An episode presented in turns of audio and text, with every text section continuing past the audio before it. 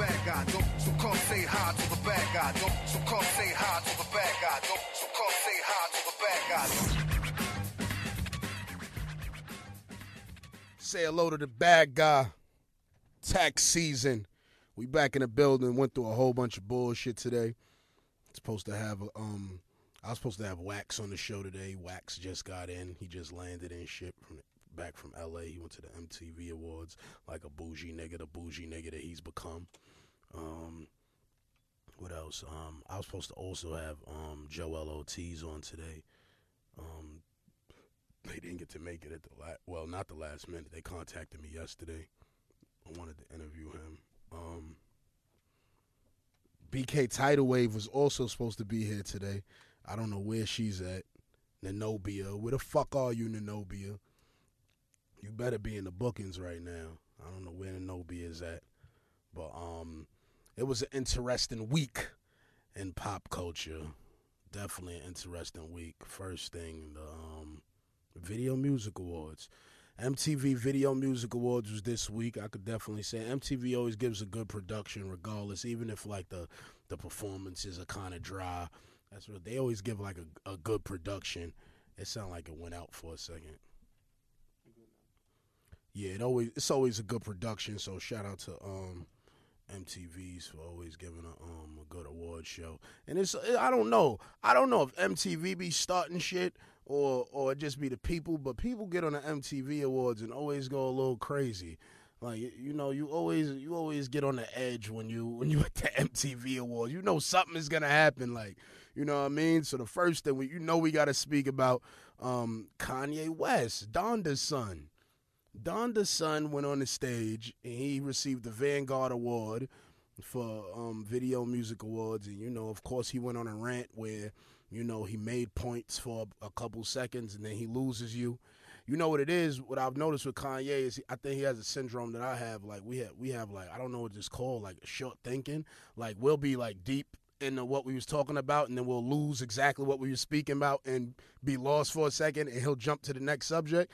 So I see what he doing. I understand it might be the same shit that I suffer from. I don't know, but but yeah, Kanye is like um he was making points and then he lose you. You'd be like, all right, Kanye, what the fuck are you talking about, my nigga? But it's like, you know, and then it's like, all right, he's saying some shit, and then you'd be like, yo, Kanye, what the fuck are you talking about? You know what I mean? But Kanye said that he was running for president in in the year 2020, man. I don't know how I feel about that, truthfully. Like, I was like, if you don't shut the fuck up at first, you know what I mean? But then I said, shit, Donald Trump did it. And that's what I'm figuring that Kanye West said. I'm thinking Kanye West been thought about this shit. He probably been said, yo, I should try to run for president. Right. In his head. But he said, Donald Trump did it. If Donald Trump did it, anybody could do it. That mean Monster Kody could do it from the West Coast. That mean Big Meech could come home and run for president. You know what I mean? So why not Kanye West? You know what I mean? So I, shit, why not? Listen, motherfucking Donald Trump is up in the polls. He is the only thing they speak about when it comes to the presidential election. I don't know if they know, but they like actually swinging his ass right in. We don't know nothing about the other candidates but Hillary, and they wiping her off the planet off them emails. So it's like, it's like all we got, all we got is Hillary. I got Chris Morrow here too. Yeah, quick question. Um, do you think if so he announced that he was going to run in 2020, right? If you Yeah. think he if he had announced that he was actually entering the race today, do you think where would he be in the polls? Shit would have been real if Donald Trump announced today. I mean, Not Donald, If, Con- if Kanye. Kanye West announced yesterday that he was going to be running for president this year, he would be number one in the Democratic. He would have jumped Hillary already. He would have jumped Hillary. He might have jumped Hillary. He might have jumped Hillary. Seriously, the only thing that troubles me with the whole, you know, with Kanye West being in, because I feel like he's passionate and, and he's he he he's being real about a lot of things, but at the same time, it's like Kim Kardashian is our first lady, beloved. And I'm not saying Kim Kardashian is dumb, but I'm not saying she's smart either, or first lady material.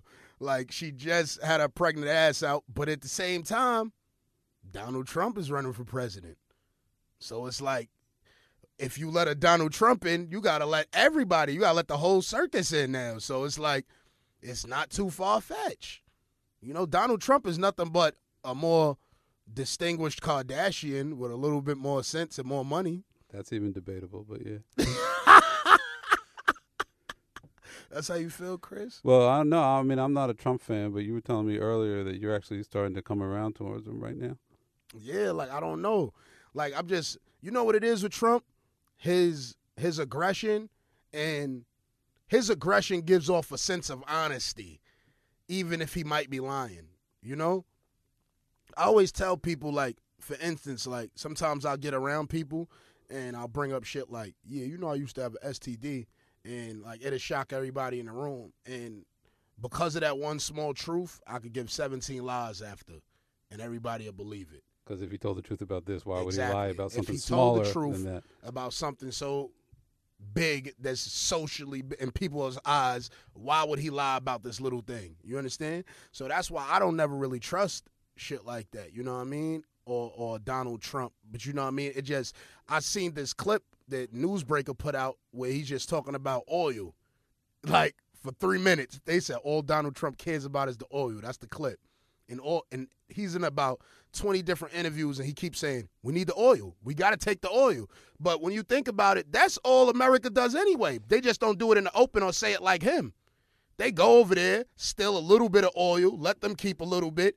Donald Trump is saying, Let's take the whole shit.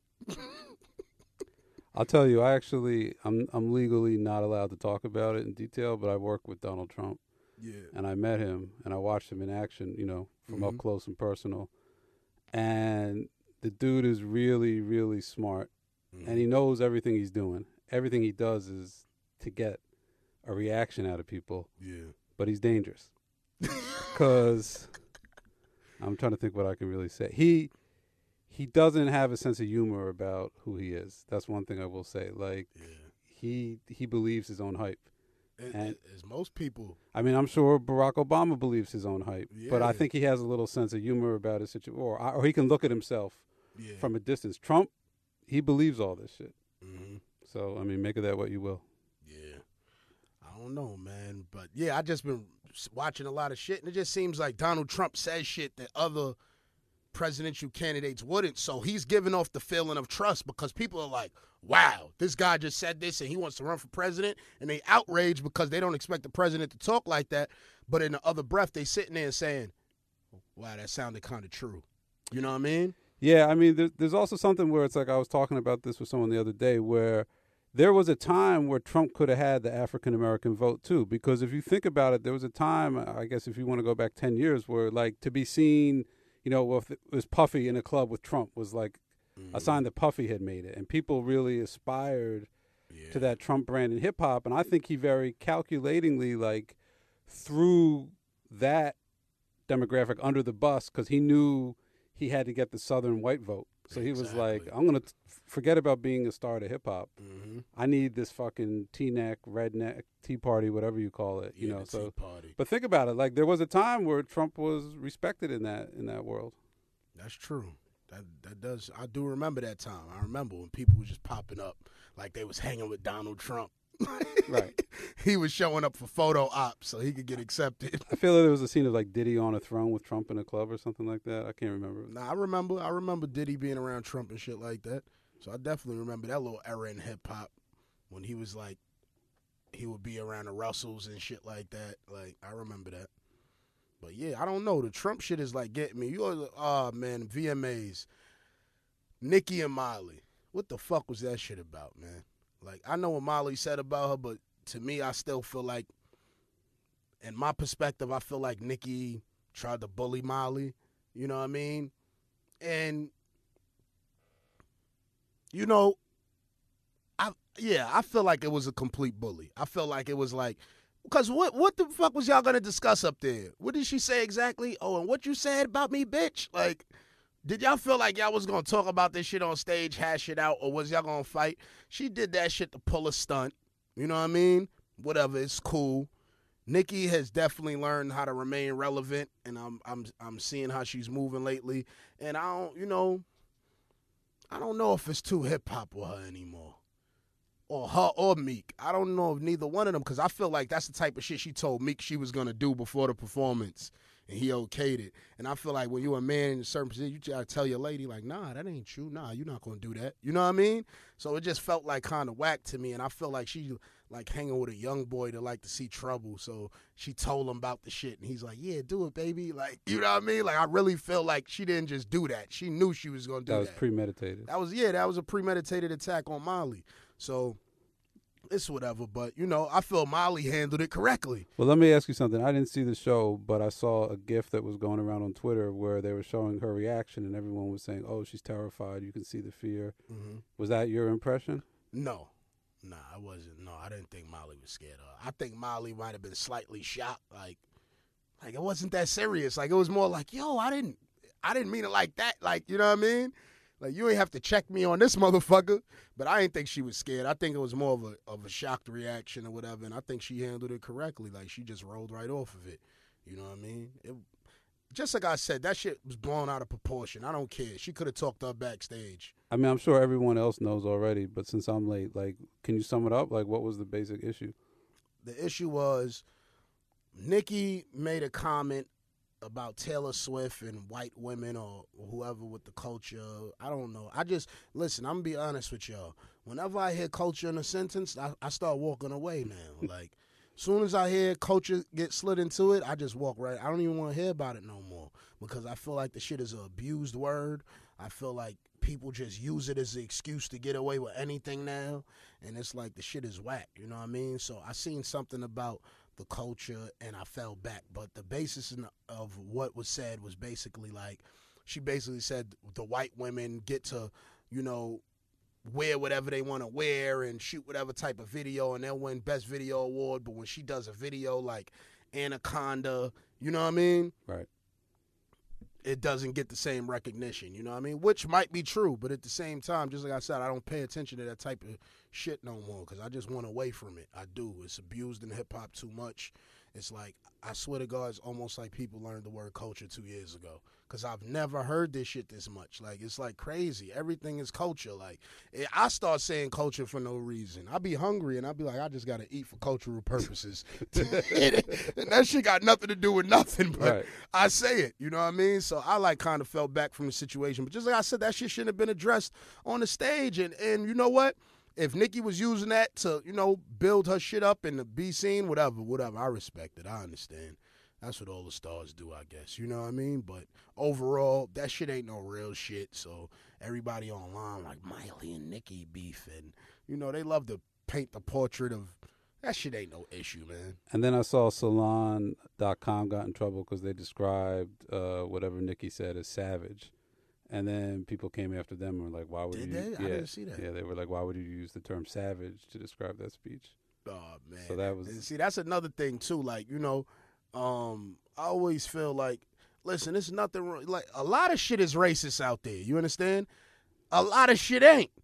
You understand what I'm saying? You cannot tag racism to every single fucking thing. Like, this is how I view shit. I always try to put myself in the other person's shoes. So if I say something to them and it's offensive, right? I try to bounce it back to myself to see if it would be offensive if he, if he said it to me. Now that's a lot of shit that people gonna say to me that's not gonna offend me. You know what I mean? Right. And then it's some shit that might. So I always try to like weigh it out. Like, what if this person is from here? Would they feel this way? Like, for instance, um, you know, in the black neighborhood, you can't just be saying "suck my dick" to anybody. So, you know, I was hanging around some white dudes, and he, we was chilling. He was joking. He was, "Ah, shut the fuck up, tax, suck my cock." And I turned around like, "What?" Like, you know what I mean? Like, the fuck you mean? I got and I had to realize, yeah, I had to realize. I'm like, "Oh shit, man, it's a white kid, man. They they talk like that." You know what I mean? But where I'm from, we don't speak like that. So I always try to put myself in other people's shoes and realize where shit comes from or derived from. Like Crystals, for instance, from the Read. I had to ask Crystals where she was from because her standpoint on a lot of shit is very strong. I was like, yo, like wh- wh- when it comes to racism, like she really is like, you know, strong opinionated opinionated about But it. I think her experiences have been pretty strong too. Yeah, that's what that's what I had to understand. So when I spoke to her and I asked her, I said, I said, I said, Crystals, where you from? She said, Oklahoma. I said, oh shit, Right. it ain't nothing but tornadoes and KKK out there. Pretty much. So I knew. I so after that, I just felt I didn't have to ask her no more. After that, I was like, all right, all right. Now I you have the context that is being filtered through. Exactly. Well, let me ask you this though: like, do you think? I mean, maybe this is a better question for me, but like, do you think white people are always conscious of when they're being racist anyway? Like, I don't think. Like, I saw the clip of what Nicki said. I would not describe that as a savage mm-hmm. comment. Like, it was pointed. You could say it was heated, but it wasn't Nah, it wasn't savage. Like, savage, no. savage seems like a really strange way to describe that. So. Is that somebody consciously writing savage, No, or is that somebody's internal I- whatever it is coming up to the surface? That's the question. I feel that might have been shit. It might have been consciously written because I don't feel that the attack was savage at all. I feel like that was more, you know, if anything, it was just it was just too aggressive. I felt like she could have used that energy for something else. Like a lot of people online was like, why she didn't come at Kim like that? And it was true. Like you didn't come at little Kim like that. You know what I mean? But Miley is Miley, so that's why I said it could be all for publicity. Who wouldn't want to beef with Miley Cyrus if you wasn't cool with her to being you weren't cool with her like that? Let's beef with Miley. This is good for news coverage. You know. I what mean, you don't Publicity. think that your employees, your your friends at MTV, are kind of encouraging that? Because I mean, Oh yeah. you don't have this sort of energy at the Grammys. You don't have this sort of energy at the Oscars. You don't have this sort of energy at. It's not mm-hmm. coincidence that this sort of Well, shit. Chris, don't just come in here slandering MTV. I said I, I put it in context. I said you're you're good friends. Well, I definitely feel like they might encourage it because that's what production is about. Production is about trying to get big moments. You Right. know what I mean? So, you know what I mean? I could definitely see them like, well, listen, you should say this and she should. I mean, if you that. give Kanye West 20 minutes to let loose, you know some he's going to say some shit. Hell that's yeah, that's that- what that's- you want. That's they- what you want. They said we need this shit to be big this year. We giving Right. Kanye the Vanguard. Award. Go. He had enough good videos. We gonna put his ass on. Right. We know what we doing this for. They didn't know he was gonna say he wanted to be the president, but they knew he was gonna say some shit. They knew that. So I definitely, I definitely believe that. Um, What about Macklemore? Any thoughts on that? Oh, Macklemore. You know what? I like Macklemore, and I want people to know that because I, I was slandering him like on Twitter, but he's just so funny. Like I have to slander him. It's just I can't I can't control myself. I actually like um I think it was Macklemore first two videos. You know what I mean? And he had that like big production video where they was on a boat and shit like that. I thought that shit was fly as shit, and I never really felt nothing against him. Like, but you know, I think people felt the ways against Macklemore because they was like, oh, he's this lily white dude that um that's trying to act hip hop and has this expensive budget and sold all his records independently. And I just felt like that shit was hate. Cause I'm like, for you to be a white motherfucker and to do this shit independently, you deserve it. You understand what I'm saying? Right. You deserve some sort of shine and notoriety to get where you've got because you definitely must have a fan base because it's hard to do this shit, period, independently. You know what I mean? Right. So for him to do it on a scale that he did independently, shit, Macklemore's a fucking OG.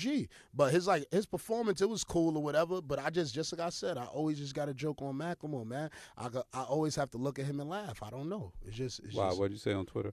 um I don't I said he um I said, oh, they're gonna um Macklemore this big um um pack of mayonnaise with um with, with, with Adidas on. Yeah. And then I saw that turned into a whole thing where people were like, "Yo, you can't call white guys mayonnaise." Yeah, and yeah, yeah. Then someone else was like, "Nah, you know, people call us, you know, Coco, or you know, why can't we call white Yeah, guy motherfuckers, mayonnaise?" they never called us Coco. Not Coco, but whatever. You know what I mean? Carmel. I don't know. Yeah. So I didn't, you know what I mean? But I, I shoot it.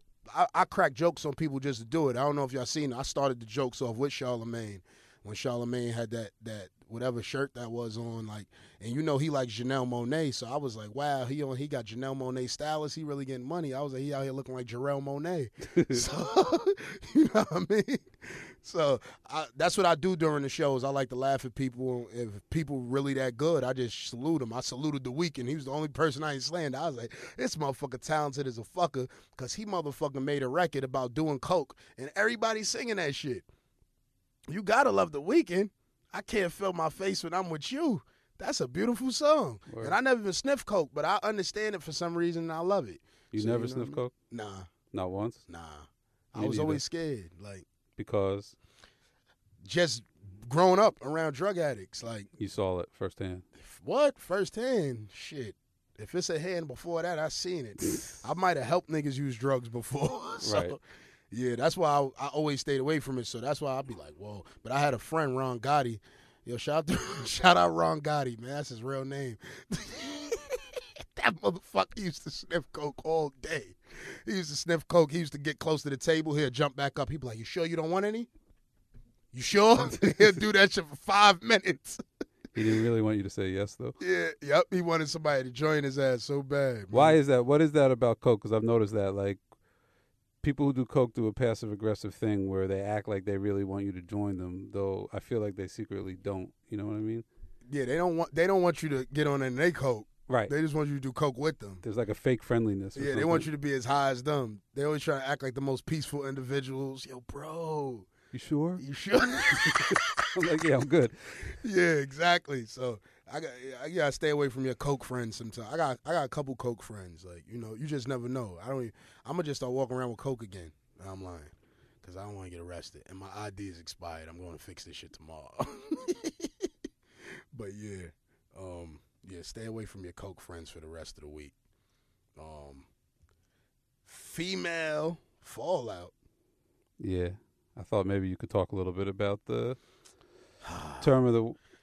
So, you know, we've been going through this thing. Dr. Maya Pettiford on the therapy episode, if y'all haven't heard, um, I had a discussion with Dr. Maya Pettiford. I said I called her a female, I believe, and she she checked me like, don't call me no female, you know what I mean? And I didn't understand at the time. But it's basically like it's biological, it's like a biological term.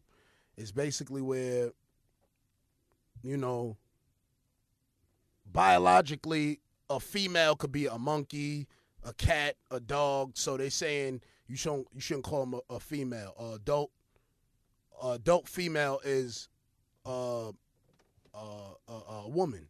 So basically, like, don't call me a female, call me a woman. So me personally, I've been calling females females for as long as I have, probably as long as I could speak. So I didn't know that this term was offensive because I say bitch a lot. So I've been trying to stop saying bitch and I've been using female and they told me I was wrong for saying female. So like I'm fucking confused. Like and I've been confused now for a couple weeks and Charlemagne been bringing it up. He brought it up somewhere. He was like, "Yo, what's up with this female shit, man?" And I'm like, "I don't know." So I don't know. And then it's crazy because a feminist group, a feminist, a girl that's a feminist from Twitter is the one that sent me this this picture and it's describing females is it could be any type of animal, you know what I mean? So you're not really describing a, a human female or whatever, I guess. You know what I mean? But I remember I was I was saying like I remember the, the definition of bitch being a female dog. You know what I mean? So I'm like, if I'm talking to a female, you know I wasn't talking to a female, you know, kangaroo, duck. I was talking to a human. Who else can we talk to? You know what I mean? Like so I don't know. I think they might just be being too touchy. But the, the fucked up shit about it was she basically said that she don't want people talking about the females and don't call them females, but she's a feminist. So this is where I got confused that I'm like, how the fuck are you a feminist, but you telling me not to call you a female? So, you know, I'm whatever. I'm gonna try to work on that too. I don't want to offend anybody. I don't Well, someone someone asked. I thought someone asked you. You know, I was kind of watching it as the day progressed, and I thought someone asked you a legitimate question, which is, if it's a term that people find offensive, then why can't you just use another term? And you say, "Get the fuck out of here," Yeah. shit like that. Yo, you know what's crazy? And after I said get the fuck out of here, I read it again and I meant that. Because I don't understand that. Like because But why do you need to understand? If they say it's offensive, then it's I really do need to understand that. I need to understand why it's offensive before I stop saying something. You know what I mean? Like I do understand why bitch is offensive, but bitch has been in my vocabulary from the beginning of time. I was raised by um Snoop Dogg Doggy Style album. You understand what I'm saying? Well, let me ask you this: Like- Are there are there and I think this is part of the issue for you, particularly probably. Are there any words that you find offensive? No. not See, really. I'm the, I don't find anything offensive. exactly. So, So but you like- got to put yourself in somebody else's shoes. Exactly. No, when she said it, I thought about it. I thought about it for a minute. That was probably that's crazy that that stuck out to you because that was the only fucking question. I said, "Wow." She said, To me, it's legit. "She said, yo, if it's offensive to them, why do you need to know the reason?" And I'm like, I was like, "Shut the fuck up." like, what you mean? You know what I mean? Because But you're like touche. it's just completely not offensive to me, but at the same time, I do understand what she meant by that. Even if Like, they're words that aren't offensive to you as tax, you'll concede that there are words that are offensive to other people. I really might not ever have words again. It's like you can't keep taking away the words from me. You remember, before, like in the beginning, in the first couple podcasts, I kept discussing the word nigga, Right. and I was telling people like, "Yo, if we can say nigga, anybody should be able to say nigga. You can't, you can't restrict words from people. You can't do that shit. Right. Like I don't think that shit is right. That's racist. You telling me only black people can say this or only white people can say that? That's racist.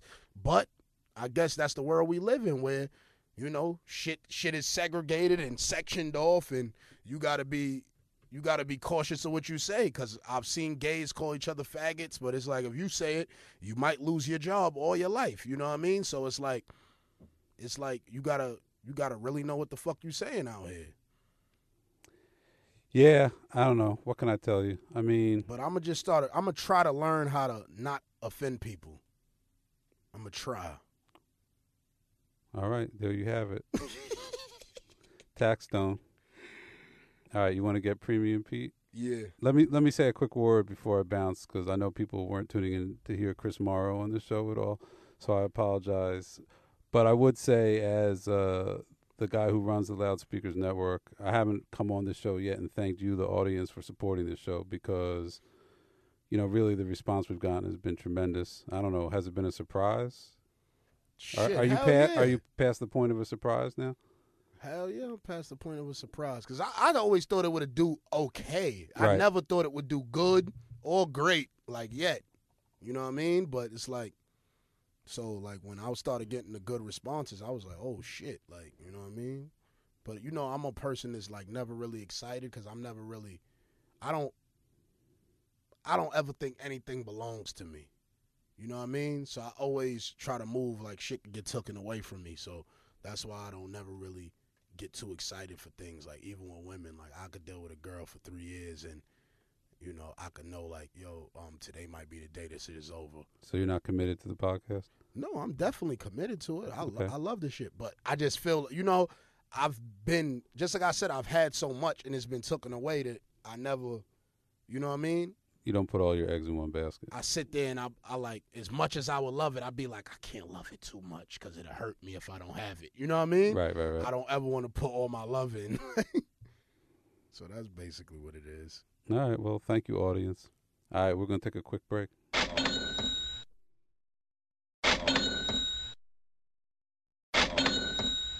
I've got a really cool money maker opportunity to share with you, man. Y'all need to get out there and start driving a Uber if you want to make some good cash. There's some good cash in it. It's not like the regular cabs that you know that stink, that's funky, and the driver just want to tell you his corny stories about his baseball team. Man, it's not that, man. You gotta get with Uber. You gotta love being your own boss. You can earn great money. All you need is a car and a license. Driving with Uber is great for anyone who needs flexibility, like parents and students, and who knows you could be getting into your own car when you drive with Uber. It's always a good experience. Sometimes they have waters in the back, they give peppermints. I love when I get in my Uber and there's some peppermints and water in there. I really appreciate the ride. I'm like, man, can you just close the windows, throw the AC up on three, man? This ride gonna be cool as long as you ain't got nobody talking to you. Sometimes the ride is great, man. We love Uber. Start earning serious money today. Sign up to Drive with Uber. Visit driveruber.com. That's drive with U-B-E-R.com. Y'all definitely want to get in tune with this. Then all you need is a clean car and a license, and you could drive with Uber. So you better get in there, man, and get whatever dollars you can, because there's not too many good jobs like that, paying the money that they pay, that's allowing you to just have a license and a car.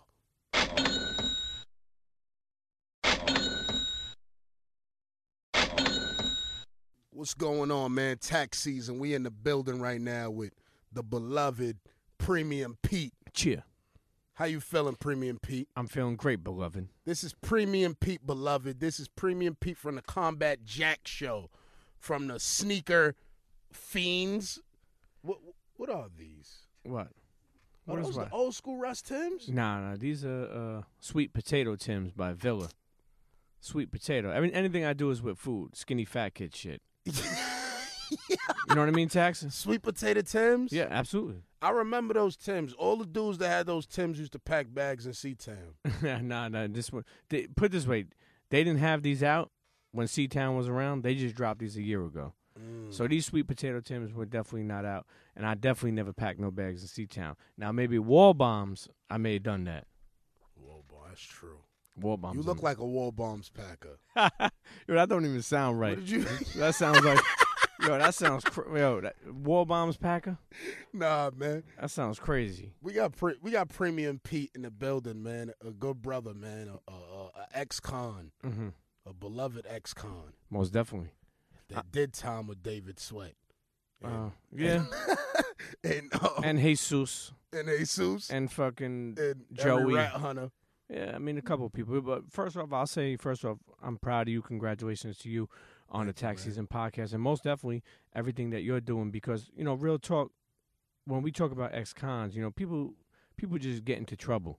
You know what I mean? You grow up and you make a wrong mistake and you get into trouble, and it's so hard to make legit money. Like I remember like hustling ass, pushing shit, and I'm, I'm like, yo, if I could actually get a job that you know would pay me a decent amount of money, like I would stop this shit. But you could never last that long. So when you get real money, like you know, like like I seen you tweet something that was like, yo, I can't believe I'm getting like legit money, and it meant a lot to me be, to see that because we as people who've been away, or we as people who who change our lives around for the most part. You know, like you got to be happy for other people doing that. You know, because Yeah. like you know, it It's ain't hard. much out here. It's not easy. I was watching the um interview, the Breakfast Club interview th- this morning with Dr. Umar, and and he what the fuck did he say? I was like, the shit touched me because it just it just touched me. I guess just to see somebody else relating to it that said it on a big platform. You know what I mean? It's just like he said it's so much people that make it out the hood and then they they try to act like like I, I've known several people like I don't even want to say this dude's name. I know several people like made it made it places, you know what I mean, made Sure. it far and then they look at you like and look at other people that's in the same neighborhood or predicament that they was in and judge them. But it's like it's not much you could judge them on if you know where they where they come from and why they're there. You know what I mean? Like we didn't place ourselves there. We we was placed there. You know what I mean? So it's like when I was sitting there and I realized I think I had just left Chris Morrow. He gave me a check and I was like, damn, yo, like I just got a check Yeah, for doing for being yourself. for being myself, and it wasn't it wasn't through Instagram or Facebook trying to swindle somebody through their bank account to bust a check in their account. You know, when So- when, when uh, I went to jail uh, and uh, spoke, you know, I went back and spoke to them, you know, and just told them that you know how to come home and stay home. And it's funny they gave me like a, a little certificate, like a award. And I was when I, my first words when I went up there to a standing ovation, I was like, I used to get arrested for what I'm do what I did. Now I'm being awarded for what I do. So you know, it's a great feeling. But real real talk, when you were away, did you uh, eat that baked chicken on Sunday? Of course, I mean, it was a beautiful thing. of course. Let me tell you something. Yo, did you hear him fuck? Did you hear him fuck the way he fucking just said that shit? The baked chicken on was a beautiful thing. You know, tax. Yo, uh, real talk. We should give some. That shit is really the most joyous day. you know, the inmates, people who've been away or about to go away. You know, hopefully you're not. No, we got to give them some insight for people who haven't been away. You ever hit Rikers Island? Don't drink the the, the juice. Oh yeah, definitely. Because that juice will stain your fucking Yeah. bladder, your clavicle bones. Yeah, shit don't even wash off the table, so you know it's not your body is never removing that shit. But but definitely like Sunday, like it's crazy because I'm Italian, and growing up like Sundays were pasta. But uh, Mhm. we turned out like you know uh, when when I went away, like Sundays was was baked chicken, and you know so I was like so I had to look forward to baked chicken. But it was a beautiful, you know, you get that, you get that package, uh, you know, get gets like li- listen, I'm not. It was it was yeah. it was it was very good to have to have family while you was in prison getting packages, man. Cause not only it was for you, it was for whoever you was around. most definitely. You took you know care what of I them. You had to take care of everybody you was around because it'd be good dudes up there that just don't got family or whatever it might be, and they just be good, solid people. Like tell um people where you from, Pete. Well, I grew up in Brooklyn. I grew up in Coney Island. Mm. Um, you know, I'm a true Brooklyn dude. Like, like sometimes I'm too much Brooklyn. You know that, like, you know Mm. Was now. you there when they shot the Warriors? Uh, no, no, no, no, no. I, I wasn't there when they shot the Warriors, but I definitely grew up in Coney Island. Like my, my uncle had the go karts back in the day. Mm-hmm. You know, uh, true hustle uh type of business. You know, Coney Island go karts were like a staple, you know, like the Cyclone. Only thing I don't like about Coney Island, like you know, like the amusement park, is like it's old as fuck, man. Mm-hmm. Like they got grass growing out the Cyclone. Like I can't take a, a roller coaster that got grass. Like they got trees and branches growing out metal. You know what I mean? Like I- why does the cyclone the the, the cyclone sound like a Uzi? I that mean, shit sounds like a gun is going off when it's riding. That's that's a normal day. You know, that's I'd be no- like, what? I'm not getting on that shit. My aunt, she's so like classic Brooklyn. She'd be like, we going on the cyclone and then we getting some banana ice cream after and frog legs. Yeah, I mean Coney Island is definitely Coney Island is definitely special. I mean, it's always been it's where I grew up. You know, most Mhm. definitely is where I grew up. Coney Island is a dangerous place. Let's let's speak about Coney Island, Brooklyn a little bit because a lot of people leave out Coney Island when they discuss Brooklyn, and I want y'all to know Coney Island is a dangerous place. They don't put a lot of shit on the news that happens in Coney Island, so people don't know what's going on over there because it's a lot of companies investing over there that want that waterland property, and they don't want things to really trickle into the media. Coney Island is dangerous. Don't y'all ever get it twisted when you see that aquarium, them rides, and that beach. Twenty Third Street, man. I'll tell you, but you know, like they were trying to make Disneyland out of that shit for a while, but I don't know if it happened. They really Mm-hmm. want to break everybody out and put hotels in there and stuff like that. Mm. I mean, if it brings jobs for the people within the community, then I see that. But if it pushes cool, yeah. everybody out, that's some that's some sucker shit. You know what though? You don't feel that people need to be pushed out the community. Like push yourself out. Why do you want to be here? It's not good. I mean, I guess some you know some people can't get out. You know, Mm. But that's the thing too. Like you know, I don't know if you feel this way, and I'm not trying to make this a, a fucking jail feeling episode. But like you know, when you've been away and you've been through the struggle, and you get a chance to see some shit, you know, you really understand and care for those people. You know, like like you know, you sit here and say like, "Yo, I hope some you know somebody comes home and stays home. I hope you know dude could get out of the projects, or I hope somebody Hell you know, yeah. like you know, there's too many people that hate on each other, you know, and and just I sit on Instagram right now. I watch dudes that just came home, and I just be happy just to see them doing things. Like they'll just be, they'll be like, "Yo, man, at Disneyland with my my daughter." I'll be like, "Damn, man, congrats!" You know what I mean? I'd be Yeah. happy for them just to see them. Cause the thing is, is that most most dudes that come home from prison, they in a rush to get back to where they was before they come back to before they went to jail. So they end up right back in jail. So I always try to explain to dudes like, "Yo, man, pace yourself, man." Sure. take that shit slow because it's n- you can never go back to where you was at before. You understand when Yeah. you're getting years taken away from you. That takes it takes time to accumulate. Like it's dudes like I remember I was talking to this one kid and he was like, "Yo, I just came home and you know in the, in, the, in like the, the urban neighborhoods, the type of the accomplishments, the the the things that people are trying to accomplish in the neighborhood is so small and minute. It's like, what the fuck are you talking about? So, you know, it took me to go to jail a couple times in order to get to this point. But he was sitting there. He was like, "Yo, man, what's the name? Got all these Jordans. He got all these clothes." And I'm Yeah. like, "I ain't got shit." And I'm like, and I was, and, you know, it's because I was past that point. But I was like, Jordans and and what? What the fuck are you talking about? You know what I mean? But I had to like literally explain to him, like, yo, like Jordans come out on Saturdays. It might come out one Saturday every two months, maybe. I said, he had two years out to bottom Jordans. You didn't. You can't catch up right now. You understand what I'm saying? You have to pace yourself in order to, you know. And I feel a lot of people in the hood try to Compete. compete. yeah, man. most definitely, most definitely. It- it- it- Why? Um, because fucking woman, you know, like, and, and nothing against them. I'm not blaming you, sweet, you sweet things. You know, I'm not blaming you, beloveds. You know, like, but real talk, like, you know, guys, like, yeah, I got to be fresh to death, man. Like, I Mhm. got to, you know, how am I gonna pick her up? I got to have a car. Like, yo, you trying to get pussy? It's court, you're courting them. That's why it's funny. I laugh when people say like, I don't pay for pussy. Somehow, some way, you pay for pussy. have paid for You know, pussy. even if you're in the Uber, if you if if you get an Uber home, you paid for pussy. Mhm. If you take it out to eat, you know. But real talk, I just think that like you know, it, it's just that impressing stage, man. Especially not as young stage is how you look, man. People don't care, man. People can have fucking uh, uh, uh you know smell like a motherfucker, you know. But if they look good on the outside, you know, that's that's the thing they're focusing on. Mhm. Real talk. But I do want to say Brooklyn. We spoke about Brooklyn, but also my lady. You know, uh, we live in Jersey. Mhm. So I stay in Brooklyn, I stay in Jersey. But Jersey's so different from Brooklyn. But for a Brooklyn dude, I really appreciate the five minutes slower. Like what I love is like how how they trust you out there. Like, you know, I had a Keurig, you know those Keurig, the coffee joints? Yeah, yeah, yeah. So I had a Keurig and have one of and, and the those. shit stopped working. but we had it for like fucking ten months.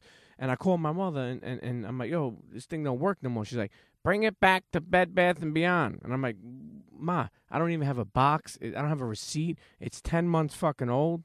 And she's like, don't worry about it. Put it in a plastic bag and bring it back. So you know, of course we love our mother and we listen to our mother. Yeah. In my head, I'm I'm a Brooklyn dude, so I'm like, yo, you go to Brooklyn, they'll accuse you. Like, get the That's fuck out. You know, I mean? you know what I mean? Like, get the fuck out of here. Like, you some crackhead. You know what I mean? Like, they exactly. feel, that's how they make you feel. So as soon as I get in the store, she's like, uh, you know, I'm like, look, I don't have a, a receipt or a box, but this thing's not working no more. She says, oh, no problem. Put it back here. We'll go, go get a new one. And I'm like, what the fuck? Like, yo, that's what I love about Jersey. You know, like I feel like they're more open to give you, you know, give you the benefit of the doubt. Like, like she felt, I felt like she would have made me make one more carry out of that, like before I wanted to go. You know, like have a cup of coffee. You want to sit, sit for a while? Mm-hmm. Yeah, yeah, yeah. People a little bit nicer. You know what I mean? Mm-hmm. I nah, like nah, I, I definitely I agree with that. Well, like, you know, that's kind of like everywhere you go. That's like really not the hood. You'll get different results in the stores that you go to. Sometimes you might get the the complete like, oh, he's not from here. Look, you know what I mean? Yeah. But you'll also get the super helpful people where you be confused. Like these motherfuckers is too helpful. like who are these people? Like People wave at you in some parts of Jersey, like you know, like you go into the neighborhood, people wave at you, man. I'm like, who the fuck? Like, I'll never forget when I just came home. I'm home over ten plus years. When I just came home, my parents moved to uh, Jersey, so like when I came home, I couldn't even go see them because I had to be uh, paroled to Brooklyn. mm-hmm. So when I went to Jersey, it was dope. I felt like I was on vacation. It was deer, you know what I mean? Like my, like you know, I'm used to living like everybody's on the block. You know, the the house I went to was like so it was two people on the block. yeah. So uh, you know, when we were outside, people were driving by, they're waving. So I asked my father, "Who, who the fuck is that?" And he's like, "Oh, you know, people who live in the neighborhood." I never had people wave at me. You know what I mean? Unless it was like people who know you in Brooklyn. You know what I mean? Beep the horn like, "Yo, tax, what? You know, what up?" Mm-hmm. You may not even know who's strolling by. You just put your hand, "Yo, yo," you know, Mhm. what's up? But in Jersey, I feel like. From, I guess what I'm saying is, as you're older, you could appreciate something like Jersey. When you're younger, you know, people you may get yourself into trouble doing some stupid shit out there. Mm-hmm. But when you're old, you can appreciate that Yeah, relaxed you mode. appreciate that that laid back mode where you could just you ain't really got to worry about too much. You're not looking over your shoulder. You're not wor- thinking about who that is across the street. Well, and that's just certain areas because we're not gonna act like the Yeah, I mean, you go to New- is yeah, yeah. suburbs. You know, I mean? New Brunswick, yeah, Newark, you know, Camden. I mean, Trenton. yeah, There's some places out there that look like yo Trent. Yo, Trenton look worse than Brooklyn ever looked. In Crazy. The 80s. crazy. Trenton, they had a house on the corner with the biggest fucking yard for thirty-five thousand dollars in Mm. Trenton. I said, "Holy shit!" Came with a dog too. Shit was a, a corner house, the huge yard around the house, around the front of the house, and a huge backyard for thirty k. I said, "What the fuck? You noticed the hood? Yeah. Trenton is, yo man, y'all be safe out there in Trenton." Let me ask you this honestly: Do you feel that like New York is more of like a talking, like tough shit? Like meaning like we talk more than we pop off. I'm not saying you. I'm speaking. In, I'm speaking in general. Mm, Because the reason why I say that for is because like L.A. You know when you get to some real crazy neighborhoods in L.A., Chicago, like motherfuckers don't talk. Like you know the reason why I say that for is like yesterday I seen some dude and they were popping off, popping off, popping off. People pulling out cameras, just like I'll fuck you up, I'll smack the shit out of you, I'll stab you. you know, I might people people got to a point where they're like, yo, hit him already or do something. I feel like that's a normal now in, New York City. New City. York City, eh, I feel like it's always been a normal. It's because it's the, the city is so big and it's so crazy. What happens is that we we bring kids out here from the suburbs to come out here to try to live, and they start trying to find a way to protect themselves. So they like, yo, I have to act like this in order to survive out here, Mm. and it, it becomes disrespectful. Like to the point, like I just was in Atlanta and the lady like said hello to me twice, maybe three times, and I didn't realize it to the third time because I'm not used to people saying hello to me, Mhm. strangers. You know what I mean? So I was so lost. I was like, "Oh, pardon me, miss. I'm from New York, and I'm not used to that." I had to tell her. I apologize. I'm not used to that. And you How got you one doing? eye, and you got one and eye. I got one eye. which I never knew. Like the, fun, the funny thing is, like people who listen to this in your ear holes, you know, uh, they won't understand, like you know, without seeing the video, unless the video comes out. I don't know where it comes out, Mm-hmm. but for a while when I seen you, I'll be like, yo, for some reason, like the way Tax would walk by me like I feel like he, you know, you about to stole off on somebody because like you have that look like where it's like I'm like, what the fuck's this kid doing? So I, even though I Oh, got love shit. for you, beloved, and I'm like, yo, I like this motherfucker, but I'm like, yo, I had to like clinch up, like, yo, Yeah, just in wh- like, case. just in case, like, you know, he trying to stole off on me Nah, until I didn't know you had one eye. Yeah, I, I got one eye. one eye's a new thing. It's, it's it's a fad now. Yeah, it's a fad Fetty now. Wap tried to be down. Like he he wasn't down with this. And what's his name? ago. Who else? Um, Um, from uh, G Unit. Uh, what's his who- name? Somebody from somebody got one eye on G Unit. Um, the fuck! I can't believe I can't remember his Oh, oh, name. Jack Thriller. Jack Thriller. yeah. Yeah. Jack Thriller. Yeah, Jack Yeah. Thriller got one eye. But he got the he got the super sexy uh, one eye. He got the He got star on his shit. big shit. old glass eye. He don't got the Forest Whitaker. Yo, I watched Southpaw the other night, man. Forest Whitaker had one of them like a blue eye. His shit looked like it was fucking like a, a like a teal green. Nobody eye makes me more mad than Forest Whitaker. Forest the Whitaker most- looked like someone like like when a girl It's a sucks your disturbing dick eye. and licks your balls at the same time. That's how Forest Whitaker's eye looks. Real talk. I mean, I, any I ain't no disrespect to anybody's Yo. eye who's like that. Yo, to to get off eyes real fast, yo, Forest Whitaker, why the fuck was you Ghost Dog, man? Ghost Dog was the worst movie that ever happened to black peoples.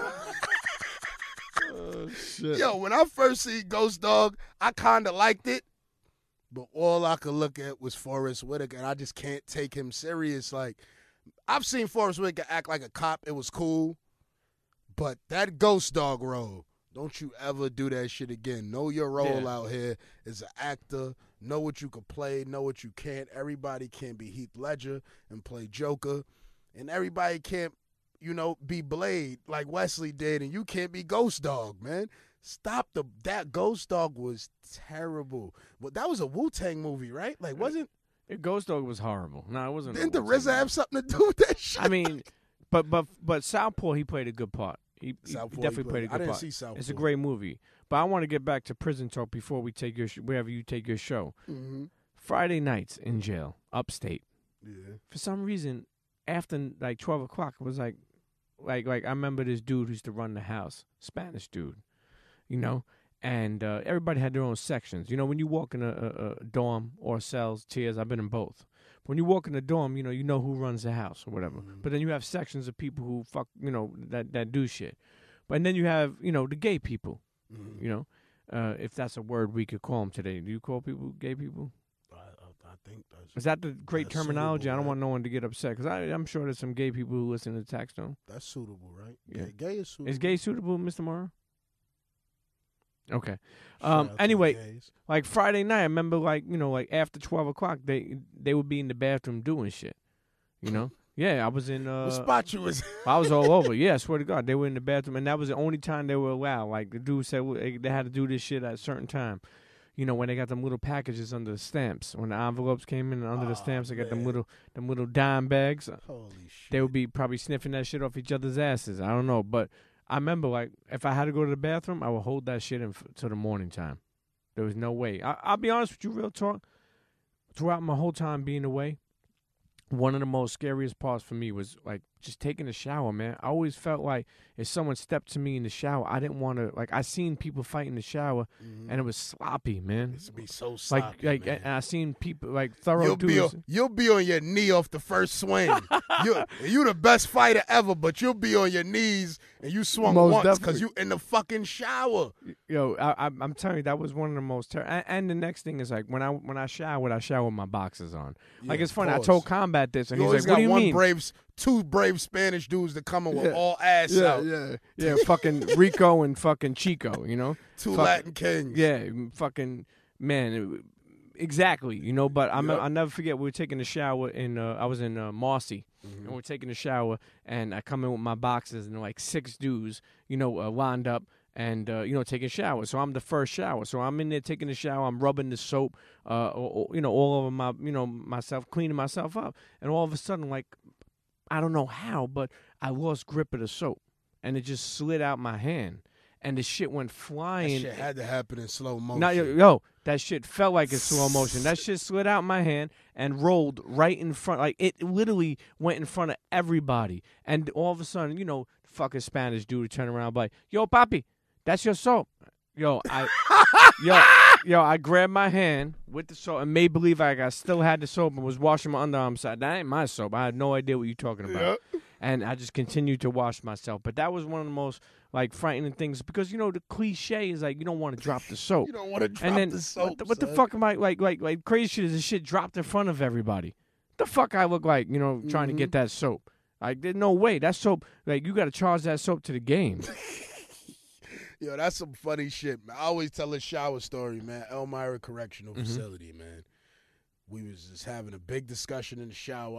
I, I forgot what we was talking about. Long story short, we had CO like, "Hey, hey," and we turn around, we look, and like this dude was dead fucking this dude in the shower while we was in there. like, shit. And it's like in the field house in Elmira, I, I, would, I would say maybe, cause shit, it probably be 14 showers broken. So who knows? It probably was probably was a I'm gonna say it was a good 15, 16 dudes in the shower. And we and the bubble is like the bubble is a, is like a um what do you call but bubble is like a station where the where the Yeah, COs, where the COs stay, where they stay. where That's they where they're stationed. and they look at you. It's like a glass, but Yeah. the, some of the like part of the glass bubble is in the shower. Yeah. So this dude was literally fucking the dude directly under the bubble. So another CO seen it because he was doing it under their window. They didn't see it. And like another CO seen it and screamed it. So they stood up and looked and they see him. So they look at us and it's like prison is so funny because you have COs that become inmates. Mhm. Absolutely. You understand? Absolutely. The COs start working there so long that they they get the that the In too deep. Pause. yeah, they, yeah, they turn into Jay Reed. Like they really Yeah. become an inmate. Like they they ideologies, how they deal with Mhm. life outside is like a convict, and they don't even realize it, but we do. Cause he's like this dude acts like me. You know what I mean? He's a CO, but. So the CO's like, hey, and then we all turn around and we look towards the CO and we see him looking past us. So we look the other way and we see this dude ain't stopped yet. He's like literally fucking this dude in his ass. Like, and at that point, I probably that's probably where I got the most scared in my life. Like, Yeah. cause it was like I never seen nothing like that before. It was like, like, and it was so brave. We was like in the shower in front of everybody, and at that point, the CO walked up. I never forget and said, "What are y'all bunch of faggots?" like screamed at us, and like everybody stopped. Like, what the fuck y'all doing? Yo. and like three dudes went and started fighting them, and it was so funny because I, I sat there when I got home and I was like, how the fuck the CEO gonna say what are y'all bunch of faggots and like really excited to riot against the gay dudes that was having sex, even though they shouldn't have been doing that. You know what I mean? It was just hilarious. I was like, yo, they really become like institutionalized. Like their COs, like I don't know how many people know this, but there's COs that fuck inmates. Yeah, most We're definitely. talking about men I was that fuck men I was in and Attica. and yeah, and especially women too. You know, I was in Rikers. I was in Rikers. A lot of people I was with, um, you know, like I was in cells in Five North in Rikers, and um, the the guy next to me from Harlem, he every night about like one o'clock, the, the girl lady used to come in and, and fuck the shit out of him, man. You know, and I, I I used to just hear her moan, and you know, I used to fucking say, "Fuck that, man! I need to whack off to her and her moan." Yep. You know, you I gotta grow up sometimes. I'll be honest with you. That's the most I ever jerked off was being in jail. When I got put in the box, and no, the I- box I is did, jerk off central. I did, uh, I did, I did about almost, I would say, close to a year in the box. Mhm. And and I literally, I'll never forget. Like there was this one white fucking, like I had this white fucking crispy, like pie layer fucking looking floor. Because I jerked off so much into this spot. Because I'll be honest with you, I just wanted, I, I just want. Ah! he said he had a parlay Yo, I just wanted to go to of sleep. tadpoles. I just want to go to sleep, man. Like, like there would be times. No, but people don't understand that, and that happened to me. I had to like get out of it because when I came home, I had to get out of it because I did so much time in the box that there's literally nothing to do. You'll read every book. hmm After you read every book, it's like, what am I gonna do? It's nothing to do. You jerk off, and then you want to go to sleep because you sitting there doing nothing. You got nobody to talk to, so you want to jerk off. You sitting there, you got your pussy books, your butt Mhm. man, whatever you got. Blacktail. Yep. Um, I, I used Blacktail to, I used to. I used to, sm- I used to jerk off to uh, the Blacktail episode You nasty. not the Blacktail, but not the Miami episode. I'm so in, into doing podcasts. Uh, the Blacktail issue with uh Cantrell. Uh, what's her name? Blue Cantrell. Cantrell. Blue Cantrell. I had that man, bullshit. let me tell you something, man. I st- I sticky that fucking page up so much Nah, that she was lit though, cause yo she was lit. Cause you, you know we was seeing on the video that we see there. That that was like the best shit that could have happened. Like, blue, shout out to Blue Cantrell. I know you probably out there selling pussy or something. Yeah. Let me know what the price is. Yeah, shit, me too. Yo, but I tell you one thing. Listen, shout out to all the gay people in jail. You know, because they doing what they doing. But So, yo, some of the gay niggas in jail is the realest niggas I met. They ain't never play. They never play with my money. Like, and I always tell people that. Like, people be like, cause like I'll say something like, I, and I need to. Say, I want to say this one more time. I say faggot sometimes, but I don't mean gay people. yeah, most definitely. And where I'm from, my neighborhood is just a terminology to mean soft. Like, oh, you soft or you whatever. You know what I mean? You did some Most definitely. bullshit. You a faggot. So if you if I if you ever hear that slip out, I'm not bashing gay people. I'm cool with gay motherfuckers. Y'all buy the most drugs. Like I love y'all. You know they I do. mean? They definitely do. And, and, and both of my sisters are gay. They're fucking carpet munchers. Mm-hmm. Both of them. They fucking. You know. I don't know. They they joined. Uh, yeah. No. No. Real talk. Real talk. Like, and I I love the lesbian community, man. Mm-hmm. You know why I love them? Because they have a greatest sense of humor. And for some reason they stick together. Like yo, they stick together so well that like they do well. Like they, they all That's a make a lot of money. Yep. Um, you know, they have great jobs, and and they have like like I'll be hanging out with them, and they're like, pull your dick out, put it on the table. I haven't seen one in ten years, you know, and I'll fucking play around with them like they're just great. Like yo, my sister's friends, like yo, Yo, this motherfucker Pete gotta get the fuck out. I'm being honest. Like, I'm being honest with you, man. Like, and then I'll start asking like, when's the last time you seen a Yo. dick? Like, when's the He you know? said- I respect he them. said, and I'll play with them. I, I enjoy playing with them. he was giving back to the community. I was the the the the lesbian, lesbian community. I love. Let me tell you. I will say this though. Some the, I still don't get and understand, and maybe one day I will. But um, I never forget my. They asked me to come out and hang out one night, my sisters, and I was Mhm. like, okay, you know. And they brought me to this lesbian club. It was in Staten Island. I never knew there was a lesbian club in Staten Island. But at the end of the day, you don't know these things if you're not involved in them. yeah, yeah. yeah. Like that's a culture. That's a fucking movement. No, I, I went to a lesbian bar one time, like in the Lower East Side somewhere. I was with a chick, and she she's bisexual, and the girl she met was was a dyke, and she like, yo, you gonna be is dyke cool to say? Like, shout out to the dykes, I fuck with you, but yeah, you know what I mean. So like, we we was um going to the bar, and we went there. She told me on the way, she was like, yo, it's a gay bar. It's not really gay. It's more lesbian than anything. Whatever. I'm like, all right, whatever. So we went in there, whatever, and just to see how they interacted, I was like, it was like really weird because I just never seen it before, and I'm like, oh shit, like they alright. Like the only thing that that like got me a little bit was like the the the the studs, yeah. the the The, dykes, the brutes, yeah, those fucking They- linebackers. they be wanting to try the dudes. Like I was in there and they was like trying to try me. That- I that- was like, yo, they was about to like snuff me in there. I was like, yo, this is crazy. Yo, I had the same shit happen. Mad I- I aggressive chicks. I don't understand it. Like the crazy thing is this: I'm in the motherfucking joint, and they, uh, like there's some beautiful woman in there, and they're all dating like this fucking linebacker from the Colts. You know what I mean? I'm like, yo, I don't understand. Like, so I'm at the bar trying to order a fucking drink. And I'm ordering. I'm like, "Excuse me, can I have a you know a Heineken?" And she's like, "Okay." And then all of a sudden, some lady comes on the side of me. Is like, "Hey, you know that's my fucking girl?" And I'm like, "Yeah, I'm just ordering a drink. You know, uh, that's it." And she's like, oh, "Okay, that's my girl." Like they're so protective. like they want to fucking. I don't want Yeah, your okay. fucking girl. Listen, That's first of all, my I will say this. I'm not trying to. Yeah. I'm not trying to say anything about anybody, but I will say this: some of the relationships I've seen in there, yo, some of these girls were beat with the bad stick. Like I'm talking about, yo, there was like, look, look, I don't think I'm no hot stud or whatever. I'm I'm sexy, I'm beautiful, I am who I am. There's some ugly fucking people up in that lesbian club. Mm. Like I'm talking about, there was some like So you're trying to say lesbians is ugly? no, no, no, no. I'm not saying that. Listen, I'm in the. Listen, my, I told you, I, both of my sisters are, are pure lesbian. I'm talking about like, like taste the rainbow. yeah. Like, like real talk. Like they come over, like they come with like crews. Like, Yeah. like our family. That's one thing I want to shout out to my mother and father most definitely because, you know, uh, Italian Americans, you know, and and definitely people who uh, grew up in the era of, um, you know, probably, you know, where you would think that would be like a time that would be so black and white or so not understanding or so stereotyped. Meanwhile, they have somebody like me who's been in trouble all his fucking life. You know, um, both of my sisters are gay.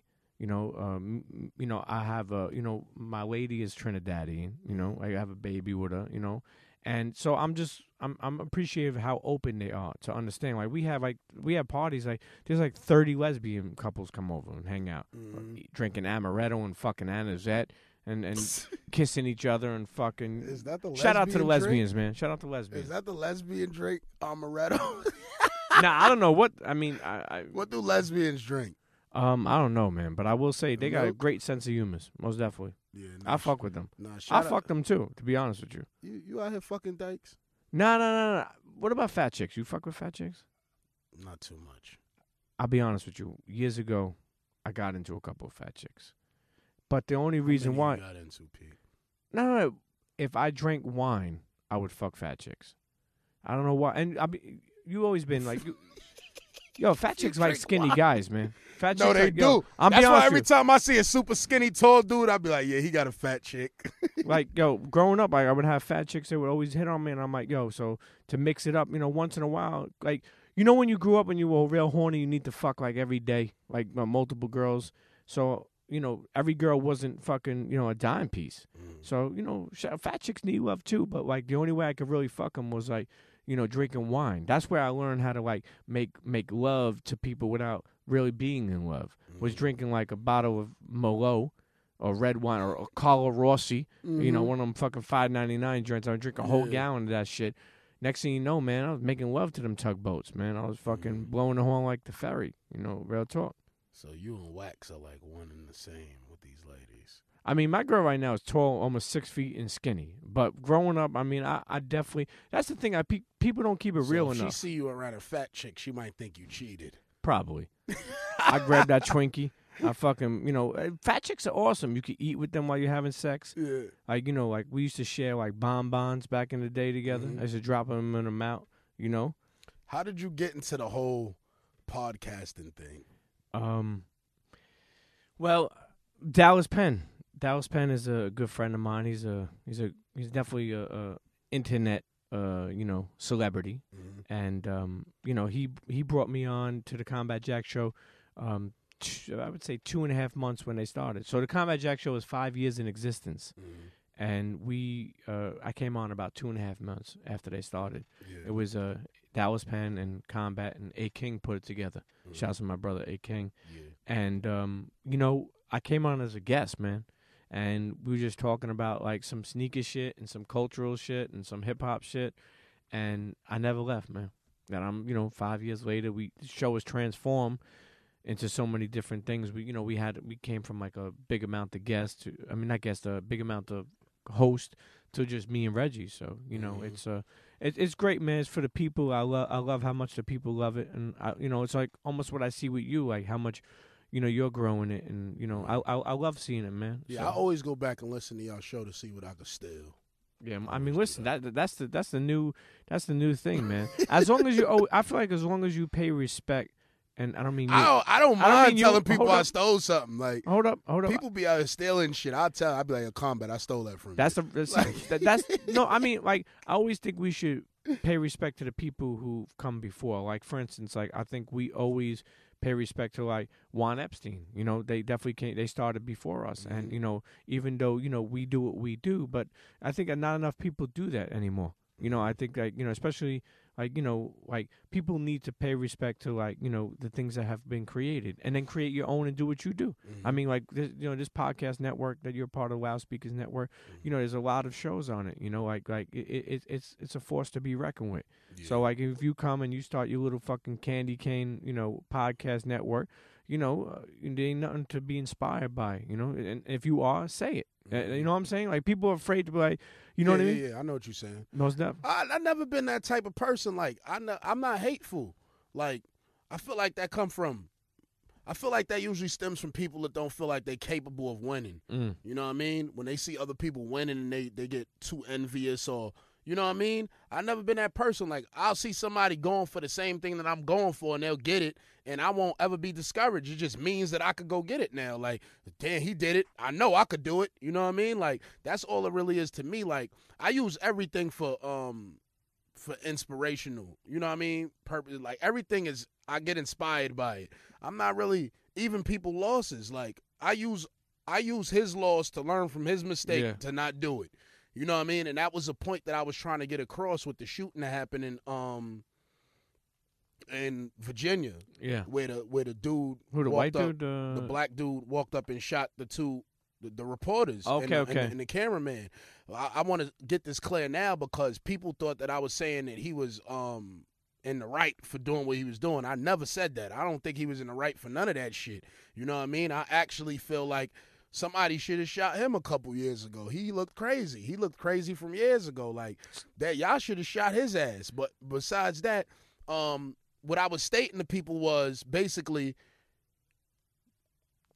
everybody I could call someone innocent from my point of view, but the person that victimized them didn't feel that they was innocent. So what I was telling people was, yo, she was not innocent to him. So people felt like I was saying like he was innocent. Like you're saying he was all right. I was like, no, I didn't say. I don't agree with him for doing what he was doing. But what I'm saying is that everybody is guilty to somebody. If somebody does something to somebody, they was guilty for something in their eyes. Mm. You know what I mean? So people brought up the, the shooting in Charleston, South Carolina. They said, "What about them? It was so many black people in the church, and he walked in and shot them up." I said they were guilty, and they said, "Guilty of what? How could you?" I said, "In his eyes, they were guilty." Of being black, he would have never shot them Mhm. if they wasn't guilty of something. So what I'm trying to say is that, and the point that I was trying to make with the whole Virginia incident was, you never know what someone reaction will be to your action. They told HR on him. They got him fired. When they went to this dude's house, he had nothing in that motherfucker. I don't think he purposely did that shit. I think he just had nothing. You understand? His shit looked like a hotel, like one of them inns where it's just a, a computer screen, a bed well made, and eh, know Hot what I mean? pockets in the fridge. hot pockets and stains in the, in the bathtub. So it was like when I see that shit, I say, "Yo, this dude might have been all the way to the edge." No, it wasn't. Might have been. He was to the edge. You mm-hmm. seen what he did. So he might have been sitting there blaming these people for two years of his life being in shambles. So in his mind, he was not guilty. Well, she was not guilty, and the cameraman was not guilty to him. So he went and reacted how he reacted. So that's what I was trying to explain to people, man. You just never know how somebody feels about something. So don't always try to put yourself in people's shoes. And just like I said, that might cause prevention. Somebody right now that's in their office might say, I want to call HR on this person and change their mind. Like, you know what? I'm not even gonna call HR because I seen what happened. You understand what I'm saying? With this dude. and it create awareness. That's what happens. That's what I do. I learn from other people's mistakes. Mhm. I see people do shit, and I be like, "Oh, all right, I'm not gonna do that." You know what I mean? And I've learned from my own, but I also learned that learning from other people's mistakes can be way better Most definitely. than ever learning from You- your you own. like the, the mistake hoods. you make, you won't ever make it back. You like the hood's uh, human resource manager. That's what the fuck you are. Look at you fucking preaching all this fucking good shit over here, tax. Nah, it's real shit though. no, no, like, real talk. I, I, I mean, I definitely I'm, I'm. I'm always like people. I don't know. People have the the the, the persona of me like you know. I got the bad guy persona, but it's Mhm. not really bad. What it is is that I handle things differently from others. So just like just like you know, I don't even want to compare myself to him because that was just some next level shit. But you know what I mean? Like somebody might argue with you. Y'all might argue with each other. I'm not gonna argue with you. I'm gonna fight you. yeah. You know what I mean? So you just never know what other people's reactions is. I just take it a little bit further than others because I feel like I see what's gonna happen. Like I don't ask people certain things. For instance, um, I had a cameraman shooting this show for I don't know how many episodes, 25 episodes now. Mhm. He just came out of nowhere. He didn't send me clips of the Styles P clips. And I'm like, yo, why you didn't send it? And he's like, oh, I have a fever. So I'm like, what you, you got a fever? Like, I didn't even know grown men caught fevers. So mm-hmm. I was confused about that. So then I was like, I had a fever. All right, cool. I call him the next day, 24 hours later. Yo, man, you still got a fever? He's like, oh, nah, just dealing with life issues and stuff like that. So I'm like, all right, whatever. So then my home, I tell my homeboy, he's like, yo, why you ain't put up no more clips from the Styles P shit? And I say, yo, I truthfully don't know. Like, I don't, I like this dude is saying that he's sick, but I say, you know what? I don't want to deal with him no more because I feel like he's just saying that just to say it. Mhm. You know what I mean? So Vok calls him, and he, you know what he says to him? Oh, I feel underappreciated. I feel like people don't appreciate me at taxis, and I'm like, what? Appreciate you? And I just didn't understand where he was coming from. You know what I mean? And I say that to say this: don't wait, before I even get to that point of making the point, he was mad at me because he felt like I could do more for him as far as getting him in studios or producers and things like that. And I just want to say, I'm the most helpful motherfucker you will ever meet. There is nobody around me that's gonna say, I ever watched them starve, I ever watched them need something. That's just not my style. If I could plug you in any way, I'm gonna plug you. I'm not the person that you gotta give two hundred dollars to get the application to get your job. I'm not him. I will plug you directly with the plug. You understand? You know, and, and that's the game out here. Like because I'll meet different people and they'll say, "Yo, I want you to meet this person or meet this person," and then and then when it's time to meet them, it's like some extra shit. They be like, "Oh, you got to speak to me through her because she introduced me to you, and you have to like give her a cut." And I'm like, and I'll be confused, like, "What the fuck is this?" Like, but I understand that's where people come from. So when people come around me and I get you directly to the resource immediately, I feel like you should appreciate me because I'm not trying to middleman you in no in no time. I'm not gonna middleman you. You know what I mean? And shout out to Dinnerland, the new um we got the new um cameraman in the building. Shout out to you, man. What's his name? Dinnerland? Nah, that's not his name, but that's his um that's his company, Dinnerland. So I want to promote his company. He does great work and shit. You know got what I this mean? high fucking uh, light on me, like the feds around me. I feel like the fucking we're gonna get we're gonna get racketeering and RICO yeah, charges. I know they about to see Tax. bumps that's coming in uh, from next week on my face with this light. Well, let me ask you, since uh, you know I'm probably a different guest than you ever had in the sense of doing stuff, you know, uh, same type of podcast, Yeah. or maybe Charlamagne, or maybe a couple other people actually. Mhm. What's uh, something like like I feel like what I know about you, I don't know about you. Mhm. I want to know one thing that maybe the listeners wouldn't even know about tax. If that's something you want to share. Man, the shit they don't know about me, I can't speak about. I don't mean I don't mean I don't mean that shit. I don't mean like you know like incriminating shit. I'm talking about what's something that tax does or likes that may not share a lot. Like you know maybe you wear fucking pink socks. You know I don't know. I don't do that. I, you know, y'all don't. I love my NutriBullet. Mhm. I'm obsessed with that shit now. Every day, I'm going to the supermarket. I'm grabbing vegetables. I'm grabbing everything I could grab to throw on my motherfucking NutriBullet. Like, What is that? One of them fucking. Uh, the NutriBullet is the dopest shit ever. okay. Get yourself a NutriBullet. Is this a fucking ad? Listen, Okay. it's not, but I love the NutriBullet. Yo, this fucking like he's trying to sell me over here. I thought it was a fucking ad. Right? Listen, I'm not endorsing the Nutri. Listen, the NutriBullet is fucking dope. You understand? But it's a it's a good juice because I've had blenders and shit like that, and I've tried it before, and shit ain't work out. But this shit really obliterates shit. You know what I mean? So what I've been doing, I've been throwing the celery, the kale. the, Oh, you fucking with the kale? Hell yeah! Well, I had a kale salad at the Dream Hotel. the other day. That shit was immaculate. Shout out to Dream Hotel. But um, um, You said a kale salad. Y- Yo, that shit was. Yo, I'm going back for that shit. That's how good it was. Okay. And it wasn't that much shit on it. I don't know what they did, but it was great. Kale salad. You know what I think they did? I think they grilled the fucking leaves, yo. hmm The leaves taste grilled. The kale leaves. You gotta put uh, you like fuck with bacon?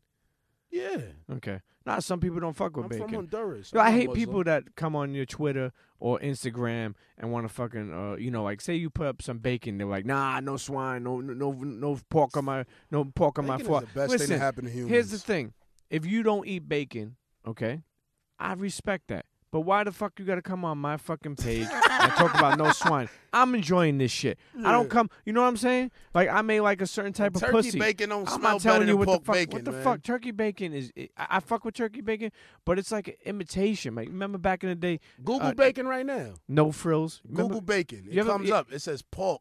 It says nothing else. No other type of no turkey, no beef, no chicken. Chicken bacon. You chicken franks niggas. I hate y'all. Between me and you, don't ever talk to me. If I find out you got chicken franks, I don't want to speak to you. Ba- listen, bacon makes everything better. Bacon. Everything. That's a fact. I I mean, that's how I feel. Yeah, but that's what it is with me right now. I've been juicing. And shout out to Styles P. He gave me a couple tips. Oh, he got. Doesn't he have his juicing. own? Yeah, he got Yeah. a couple juice bars. He's doing his thing. Yeah, Style he P, out he, here- he yeah, the Styles homie. P out here juice barring, man. Shout out to Styles P. But yeah, like basically like what I've learned with that the green shit, hmm you get them dark greens, that shit really energize you. And you really don't know it. Like it took I I watched a YouTube video where the dude said it. I drank it one time. I was like, whatever. Two. After I drank it for like a week straight, I felt the difference. I was like, oh shit, this shit really work. Like, but you got to get the dark greens, get the kale, get the collards. Um, I be get, I've always put celery in it, but you know what? I've been putting it in too. Lime. I always put ginger in everything too. I be wanting ginger because I know ginger cleans shit out and Yeah, shit ginger, like that. gin- ginger's too powerful to even drink straight up. A lot of people drink. you got to put a straight up. little bit. You can't put too much ginger. I cut off a little piece. Are you staying healthy just because you want to stay healthy? Like, what the fuck is tax I, I stay stay? I uh, drink a lot of Hennessy, so I'm like, you you got to balance shit out. I can't be just drinking Hennessy all day. and nah, I always see because I never drink juice like that. I always was a water drinker, and then I went from always drinking water to drinking Hennessy and water. But I started consuming too much cognac, so I was like, yo, listen, I gotta clean my liver out. I can't just have this shit sitting in my body. Probably not even used to these foreign substances, because it's always used to water. Mhm. So that's how what made me always, you know what I mean, drink water. And then I just got into juicing and I like that shit, man. Like, I really do. Eh, You might change your toilet schedule. Might change your toilet schedule a little bit, but juicing is dope. You like the new. Uh, one thing I like about you, he's like the new age, like healthy hood dude. Like, yo, real talk. Like, like you over here, like, like you, you're making, you're gonna make people who smoke crack be healthy too. Can you bring Like, a Hennessy in? like, see, yeah, they're- now he's not healthy. Yeah. No, no, you know what it is though? Um I always I told you, man, I was a like a bad kid. Like Mhm. I was always in trouble. Special ed. But I would go from Tada improv classes back to the block to shooting basketball on the crate. You mm-hmm. understand? Back into trouble. So we had we would have beef with Georgia, Georgia Avenue in East New York. We'd go over there, throw M80s at each mm-hmm. other, throw paint on, on somebody's grandmother's steps. Just dumb shit. Like, you know what I mean? Get in trouble, fights in 190, but then I will have to go back to improv class. You know what I mean? So it was like I had both worlds going on. And then when I wasn't in improv class, I was in swimming classes. So I was into like different shit the dudes wasn't into in the neighborhood. The only shit they ever went to was basketball. Meanwhile, I never even played basketball. I didn't even care for that shit. You know what I mean? So it was different. So when I would be in the neighborhood and everybody's playing ball, I was on the side board, just ready to start trouble. You know what I mean? They obliterated the Hennessy. These sons of bitches. I spent seventy dollars on that. You gotta get Hennessy to sponsor you. This is crazy. Yeah, do something, Hennessy. Y'all act like y'all don't care about the urban people no more. Like, what's going on? We out here drinking this shit every week, suffering, having to go to the doctor. You understand what I'm saying? You need to give some free Hennessy out. Hennessy forced you to become a fucking healthy motherfucker. Like Yeah, you over here talking about. exactly. I can't believe I'm sitting here talking about kale and celery and fucking shit. peas and carrots. Get that kale salad from the Dream Hotel. Nah, you get the kale. Let me tell you something. You go to Sweet Chick in the Lower East Side. I just rode past there today. You get the kale BLT salad. hmm Thank me later, beloved. Kale BLT salad. I'm telling you. I'm telling you. Sound like some Salad. Salad. Kale BLT salad. Yeah. I'm telling you. Official. I'm putting you on. Kale, why is Kale so popping now? Like, who is Kale? Kale is like a new Kardashian or some shit.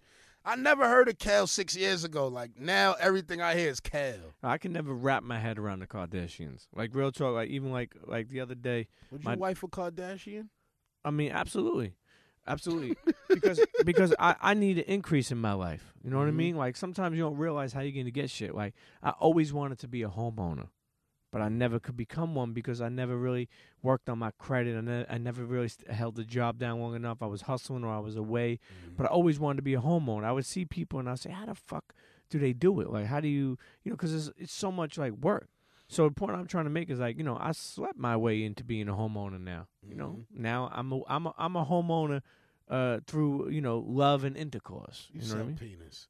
Yeah. This is crazy. A professional penis seller. I mean, shit, you know. So you know now, now you know I'm a homeowner because of that. But but I guess you know, yes, Kardashian. I would fuck with the Kardashian. I just don't understand because Who's your you know- favorite Kardashian? Um, I mean, I kind of like I have a love and hate relationship towards them. Mhm. Like, but I, I mean, I, I guess I like Kim. I like Kourtney actually. I like I'll fuck the shit out of Kourtney. Kourtney. But I, I just think that she has the best pussy out of all of them. I don't know that, but I just feel that way. But I'll be honest with you, like I just feel like you know, I have I, my daughter's young, so it's like kind of like I try not to look at too many things because no, as your daughter gets older, like she's Mhm. 15, you start to think of like you know, let me let me tone down on some things. Like Mhm. Miley Cyrus, right? You, you know, switching around, like she's disgusting. Like she don't even have tits. Last night she showed nipples on the VMAs. but real talk, real talk, I fuck Hannah Montana yeah. but I wouldn't fuck Miley Cyrus. Even though I feel a little creepy because growing up, I used to have to watch my, uh, Hannah Montana with my daughter. yeah. But Hannah Montana was like, she was beautiful, man. She had that, that, that, you know, she had that look like, you know what I mean? Like, She like, was cleaner than Yeah. Molly. you know, Molly right now, Molly, Molly looked like she has like the cotton from her panties in her pussy. You know when you got to pick the cotton out of a girl's clit? No, I've never done that. You never had to do that? Nah, Because some girls that their panties get stuck up in their clitoris. Conway panties. I mean, could be Conway, it could be Corecraft. You know what I mean? Could be, Core crap could be Cor- panties. Could These be- women come home from shop with panties. No, but I just don't understand the Kardashians. Like, yo, the other day I was scratching my fucking head, like looking at uh Kylie Jenner and what's the other one? Kendall Jenner. Uh, what's her name? Is that her name? Yeah, Kendall. yeah. Kylie and Kendall. Yeah. Yeah.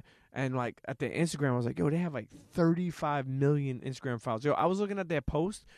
Like one of their posts have like not one. I was just looking at one of their posts. They have like a million fucking likes. But not only that, they have like 750,000 comments. I'm like, yo, this is crazy. Like when you come to really think about it, I'm I'm, I'm breaking it down for you social social media motherfuckers Mm-hmm. one post. Like you know how much money I seen them, you know, putting um you know, like a shampoo that they fuck with or a fucking like a whatever, like an advertisement, you know? Mm-hmm. You know how much money they must get from that? Cuz it's direct to consumer now. Yeah. Social media is so big. You know, you think about fucking uh, Super Bowl commercials. Fuck your fucking commercial. Fucking 10 million for fucking 20, 20 seconds. They fucking give it to the slut Kardashians. They fucking tweet it or fucking Instagram it. It goes to right Nah, to your phone. It's true though. This shit has became huge and they've mastered it. That's why I love the Kardashians because so much people hate on them because they can't understand why they winning. I don't understand either, but I respect that shit I do. because they continuously win every single year. Every one of them are millionaires. They fucking Kim Kardashian was like Paris Hilton's assistant, and like we don't even know who Paris Hilton is anymore. Paris Hilton probably invented TMZ the way she was out, and we don't even know who Paris Hilton is anymore. If Kim Kardashian is on the left side of the room and Paris is on the right, they won't be a camera on the right side of the room. yeah. And the Jenners. I mean, look like I mean, look at the Jenners. Look, look at the Kylie. You know, and, and how much attention she gets. I mean, you know, she like comes out with her birthday party. You know what I mean? People come out. Tyga. Tyga's putting his tongue in that ass. You know. Mhm. Tyga Finger- dropped the video today. hmm I, I guess You like Tyga? Nah, I don't listen to nothing Tyga drops. Rack City. You didn't fuck with Rack City. Fuck with nothing Tyga. That was a big strip club joint. Nothing. You don't fuck with strip clubs? No, I don't like strip clubs. Okay. The bitches I don't be like strip lying. clubs too. You know why? Because I will not what, like what yo. I don't get pause, but I don't get my shit up for no reason. Why I gotta wake him up? Why I gotta wake him up? You want to rub on him? And you know sometimes they catch you with them songs. Like I didn't even know. One time I did get a lap dance, and then you know they play like snippets of songs. You know what I mean? Like they say like black and yellow, black and yellow, black and yellow. and- Oh, yeah. And then next thing you know, they go to like you know fucking uh, you know do the. Humpty Hump, uh, do the, and then you're like that's sixty dollars. I'm like what the fuck? Like you said twenty dollars. You did three songs. I didn't even you know it's it's a hustle. I don't like that hustle. Sometimes I used to go to strip club, give them fucking twenty dollars. Like yo, here, just I don't even want the lap dance. Yo, I was just there. I just had to host a um a, a party at the strip club, and I I told her I said, "Yo, get the fuck off me." hmm because my dick is getting hard and I can't fuck you. And then she starts sucking on my neck, and I'm like, listen, I have I had an STD before. Mhm. I don't want STD no more. Don't suck on my neck. What kind of STD? I don't know what you have. Like You had chlamydia? I had mad STDs, man. Yo, Like, yo, I really respect you for admitting that shit. like yo, like m- most dudes are just like, yeah, I got this gonorrhea dick, you know, you but just I'm gonna give it to somebody. you gotta just come clean sometimes, and and, and, just and just be in love with yourself. You know? How did you t- how did you treat the the STDs that you had? And uh, you know, first shit I had was crabs. I had Nix RX. Mhm. Shout out to Nix RX. It's a cream. Chris That's knew exactly what it was. Chris Morrow about to get that had to be a crabs sponsor 80s. next uh, next ep- next episode. I'm gonna hear you shouting out that fucking crap. What'd you say Shout the out name of Nix is? RX for that dope cream. Nah, but the the reason why I take that shit serious. I don't just want no stripper sucking on my neck Mhm. and getting my dick hard. First of all, I don't know where your mouth been. You can get herpes anywhere. Most definitely. Anywhere you can get hurt. I got herpes on my elbow tomorrow. Don't just fucking lick on my neck, bitch. I got a family. I fucking come home and then I got fucking herpes on my neck in two weeks. How the fuck I'ma explain that shit? Oh, I was in Club Lust and the stripper was on me. Like, let's be that shit don't even sound right. She won't even believe that shit, and it was the truth. But Now- this stripper really licked my neck, and I really was thinking about my neck for two weeks now. Like, yo, my fucking neck break out, cause I'm very cautious of how I move out here, man. It, it's dangerous, especially this TV shit, man. I didn't know bitches was fucking niggas off TV like this. These bitches is like direct messaging me straight pussy, like no conversation, just first picture, bow, wet pussy. So tax hey season. tax, I'm like, what the fuck? So tax season has brought you groupies. Not really. A So you haven't little seen bit. any any. I think it's when I started this MTV shit. okay, and congrats Yeah. on that. Like the women, like the women, they came, they've come to me. Like I got a couple retarded bitches that I left in my direct messages. Mhm. They be hitting me talking about, oh, so how could I get on tax season? Thinking they gonna suck my dick to get on tax season. Like I get my dick sucked like four times a day. Like that's not doing nothing for me. Yeah, but you but you should also reap the benefits. Like to be honest with you, you don't have a 401k. You don't have you don't have uh uh, uh what's it called? Uh, what what the fuck do they call that? Um when you when you fucking work a regular job, man. What do have? know nothing about 401k regular and uh, and uh help me out here, what?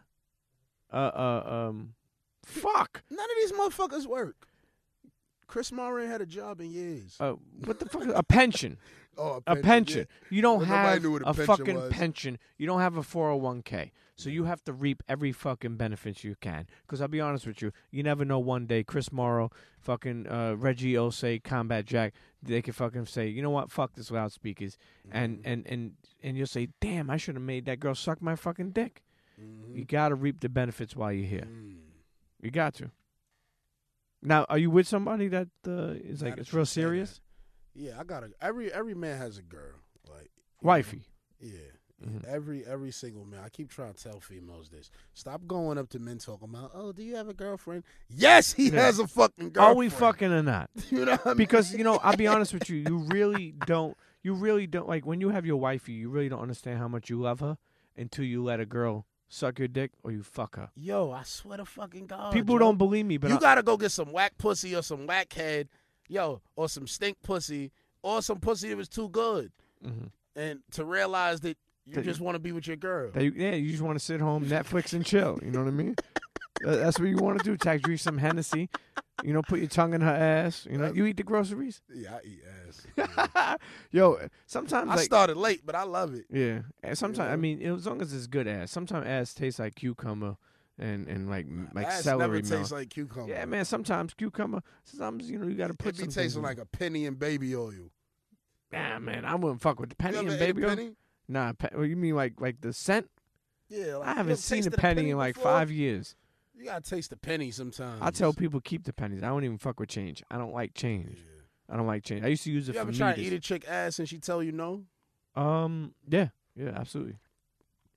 That's when you gotta fall back. Only time Never I never trust a girl to tell you no to eat ass. only time I really like to eat ass is like when I'm like drunk. When I'm really drunk, like really, really drunk. You know, I'll tell you one thing. I heard you talking about um, who was talking about kissing on the mouth?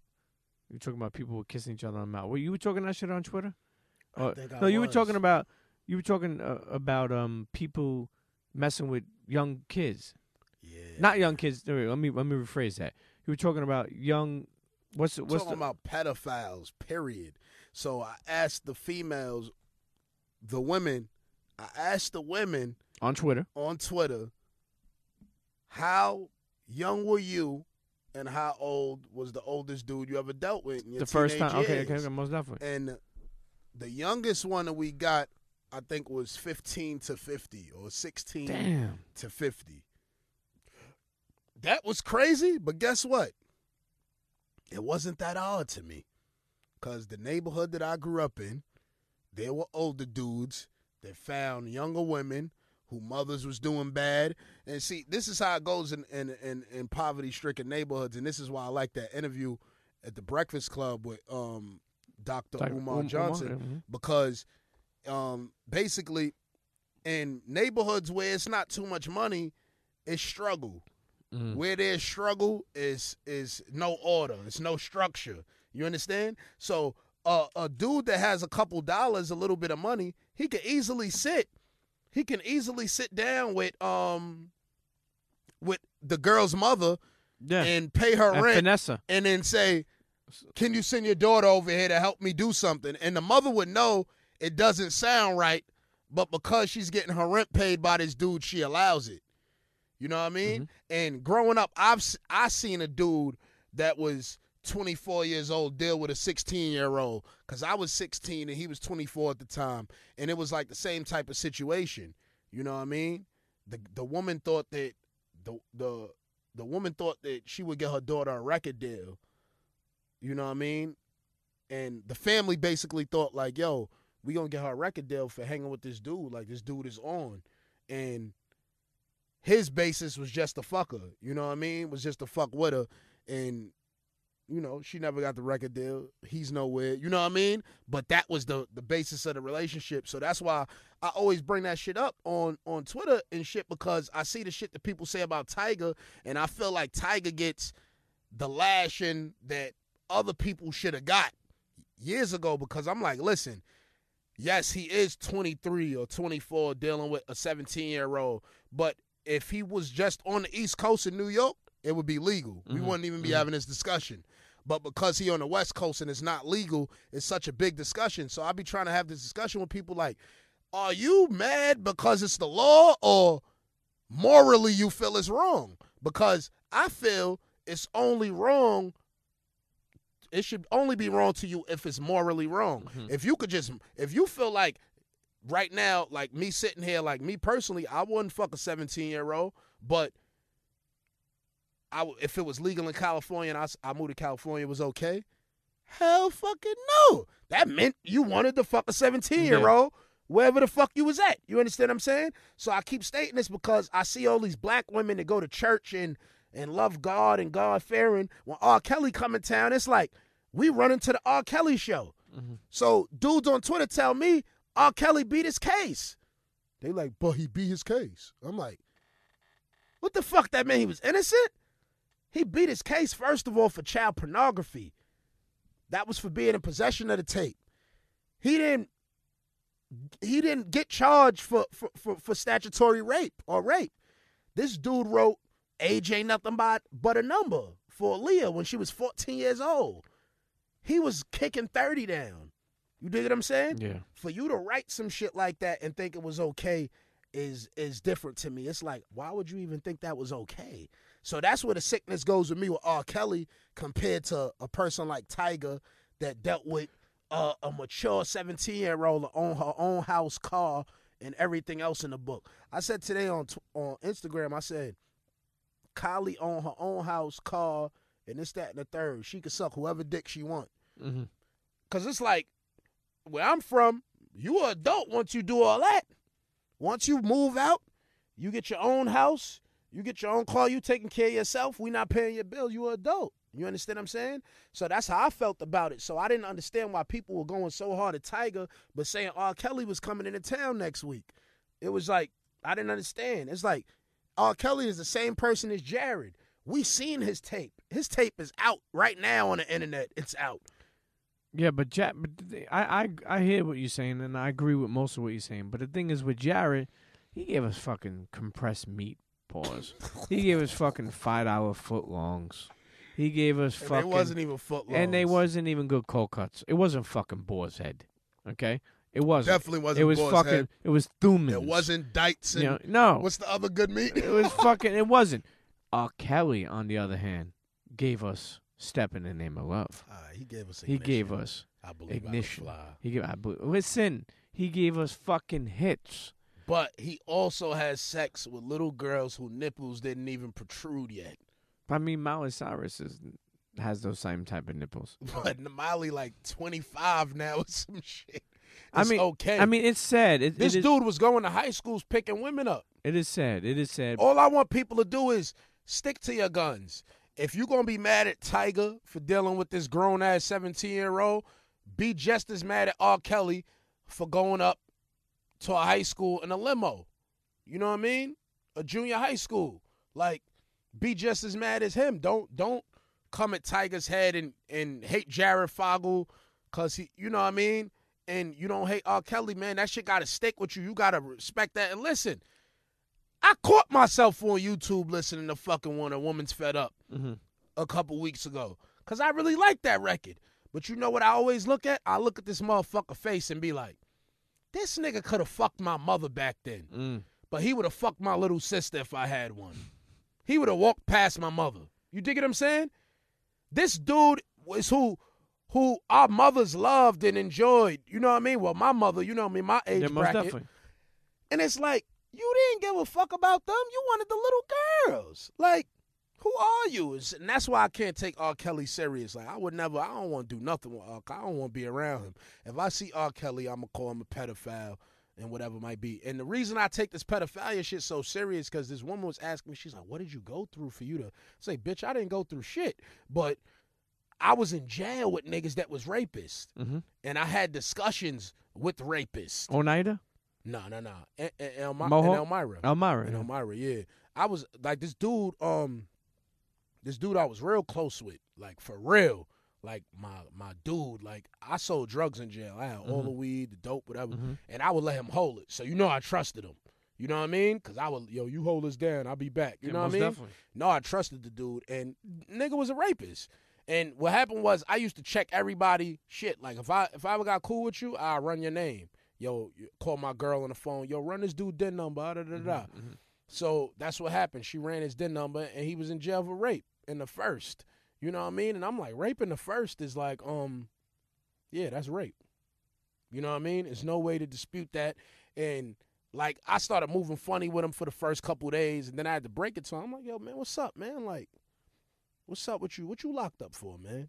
So he knew what it was. He tried to break it down, but he was lying. I could tell he was lying. He told me he was doing robberies with a dude, and every time he'd do robberies, the dude would be in the back raping somebody.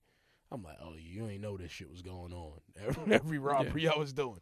But anyway, you know, the, the moral of the story is that I really met dudes that was sick in prison and told me out their mouth that they'll rape people or they enjoy fucking young kids. You understand what I'm saying? So I look at that shit seriously. That's why, like, if I had kids right now, my kid couldn't even go on Instagram. When are you gonna have a kid? Soon, probably this year. Um, Soon. I would say have one. You know. Yeah, I want to have a kid. Like, you I'm know ready now. what what I is really holding you back? old. No, real talk. What, what is holding you back from not not having one? Is it not the right girl? well, not the nah, right time? when, when or- I was when when I was getting girls like real pregnant at one point, Mhm. um, I was running around the streets. I was getting too much money. I didn't want to have no kid. So it was just abortion time. Like, it was always abortions, yeah. abortion this, abortion that. So I wasn't really into it. And then after that, I went to jail. You know what I mean? Yeah. So I did like five years in jail together. So it was like that took a lot of my twenties. And then when I came home, all I wanted to do was get my shit straight. I didn't want to have no kids and be fucked sure, up you got to focus on and yourself. be dealing with parole, stress, and all types of shit like that. So I basically just wanted to get to myself. So that's what really probably stopped me from having a kid because I would have had a kid years ago. But you know what I mean? I think now, like, you know Shoot what I up the club. Shoot up the club soon, and Yeah, I, I will. I will say clubs. you'll be able to whatever years you missed from being away and however you felt and things you've been through, Mhm. you'll be able to relive them through a kid, Yeah. and it'll change you. Real talk, you know. I nah, mean, I want I want daughters, man. I want daughters. That's why when I when I when I that's why I take shit like that seriously because I don't. You know why I don't want boys? I always try to discuss this, man. The neighborhood that I grew up in, man. Being a boy and watching my mother raise me, that's some scary shit. Mhm. I'm a very nervous person. I'm very paranoid. Anybody you know that ever come around me, that that know I'm very paranoid. I look around the room all day. I'm watching what everybody's doing, and that's just what I am. And I'm paranoid. I don't want to know the troubles the boys go through. When boys go outside and get in trouble, they die Mm-hmm. or they, they get shot or severely injured. Girls get in trouble, some girls might jump her. A boy might disrespect her. You know what I mean? Shit like that. Granted, rapes happen, shit like that, of course. It's not nothing's inevitable. But me personally, I would rather raise girls. Yeah, it's I, I got a girl. Um, she's 15. She's gonna be 16. I will say, for me, I always, you know, having another kid. You know, after all these years, you know, I have my son's four months old, and um, you know, I have a boy.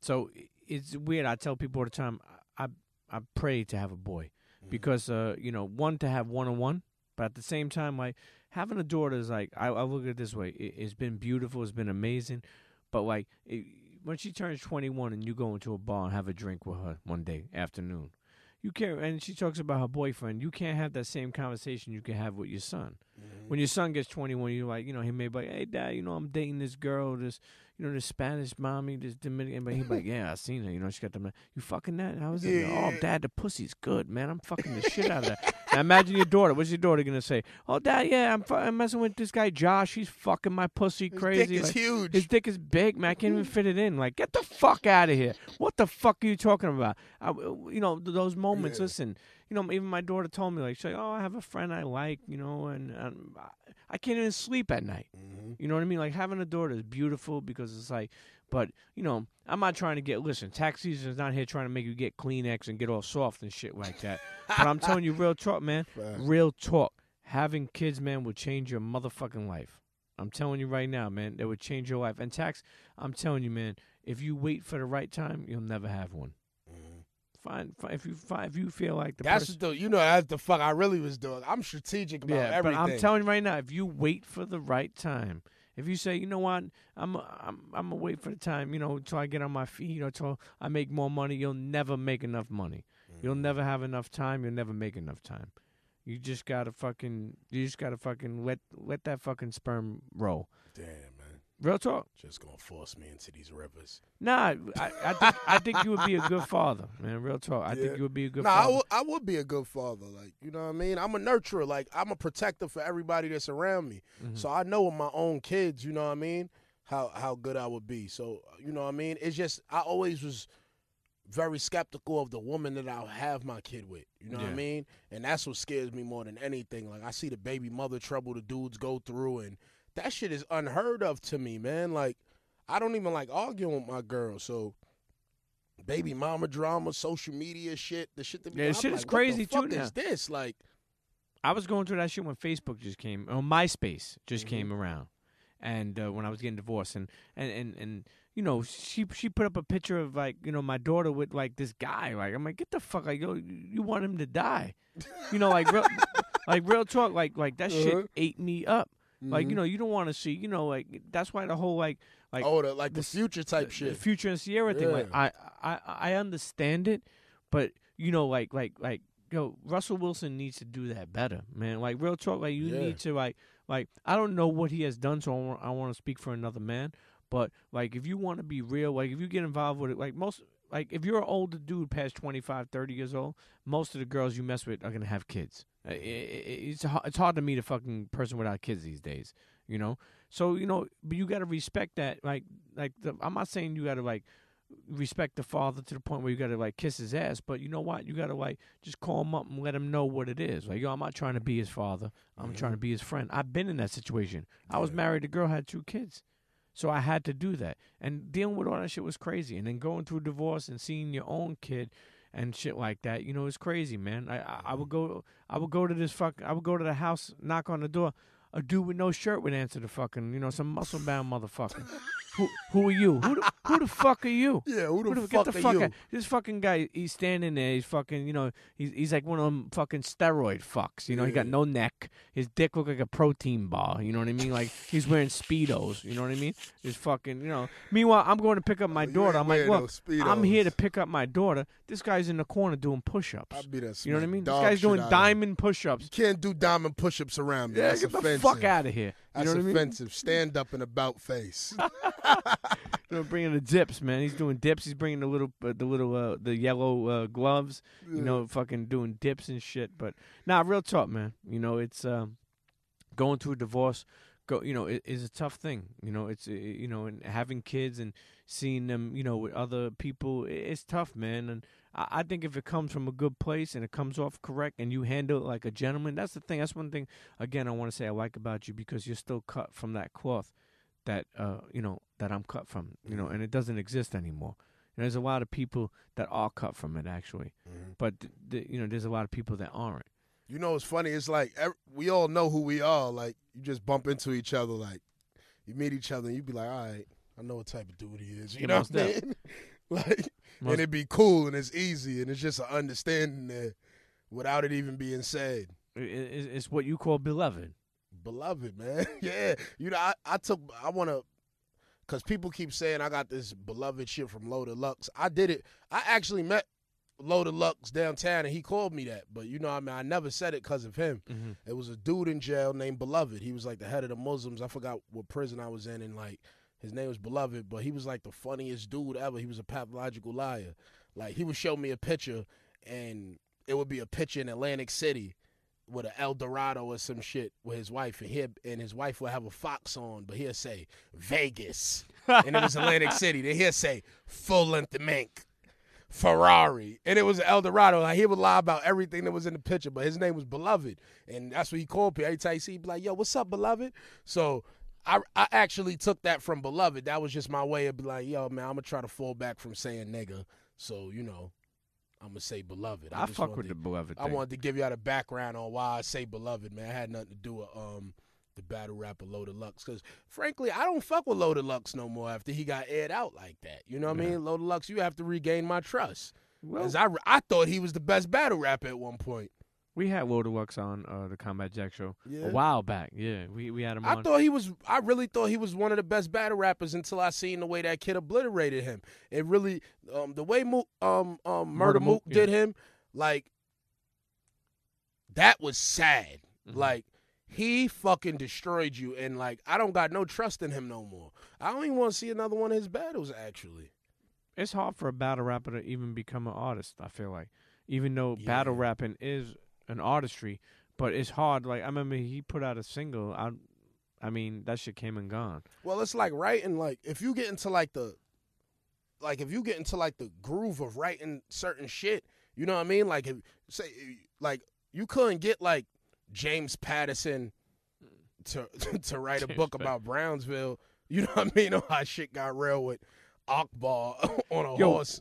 You know what I mean? What were those books that were uh, grimy? You ever read grimy? Like Yeah, remember those shits in? Yeah. and I forgot that. Yo, it was a series of them. yeah. Yeah, I know what you're talking about. I I, used to get I used to get them when I was away, and, and, and it was they were some of the best books I read. I was talking to Nikki Turner earlier. You know Nikki Turner? No, I don't know him, but I She know had a lot of I- those- I, know you- I know she wrote a couple of those books. Um, damn, gangster wife. I forgot the name of the fucking shit. There's so many fucking similar titles. But I was just talking to her earlier. She write a lot of them books. Yeah, they, they, I'm, they, listen. All I did was read books in there, like you know, Secret Science by um, I think his name is John Baines. Mhm. Um, you know, obviously the Forty Eight Laws of Power. But we didn't read. The thing is, when I started reading these type of books, we didn't read them. We studied them. Like you know what I mean? Like you, you, you just kept on reading them so you could understand them. You know, like you know, reading books was something that just kept my brain fresh, especially when I was in the box. You know, I would read five, six hundred page books in you know like two, three hours. You know, not like Yeah. real quick, just speed read them. You know, so it was definitely something that I felt was people don't read enough no more, man.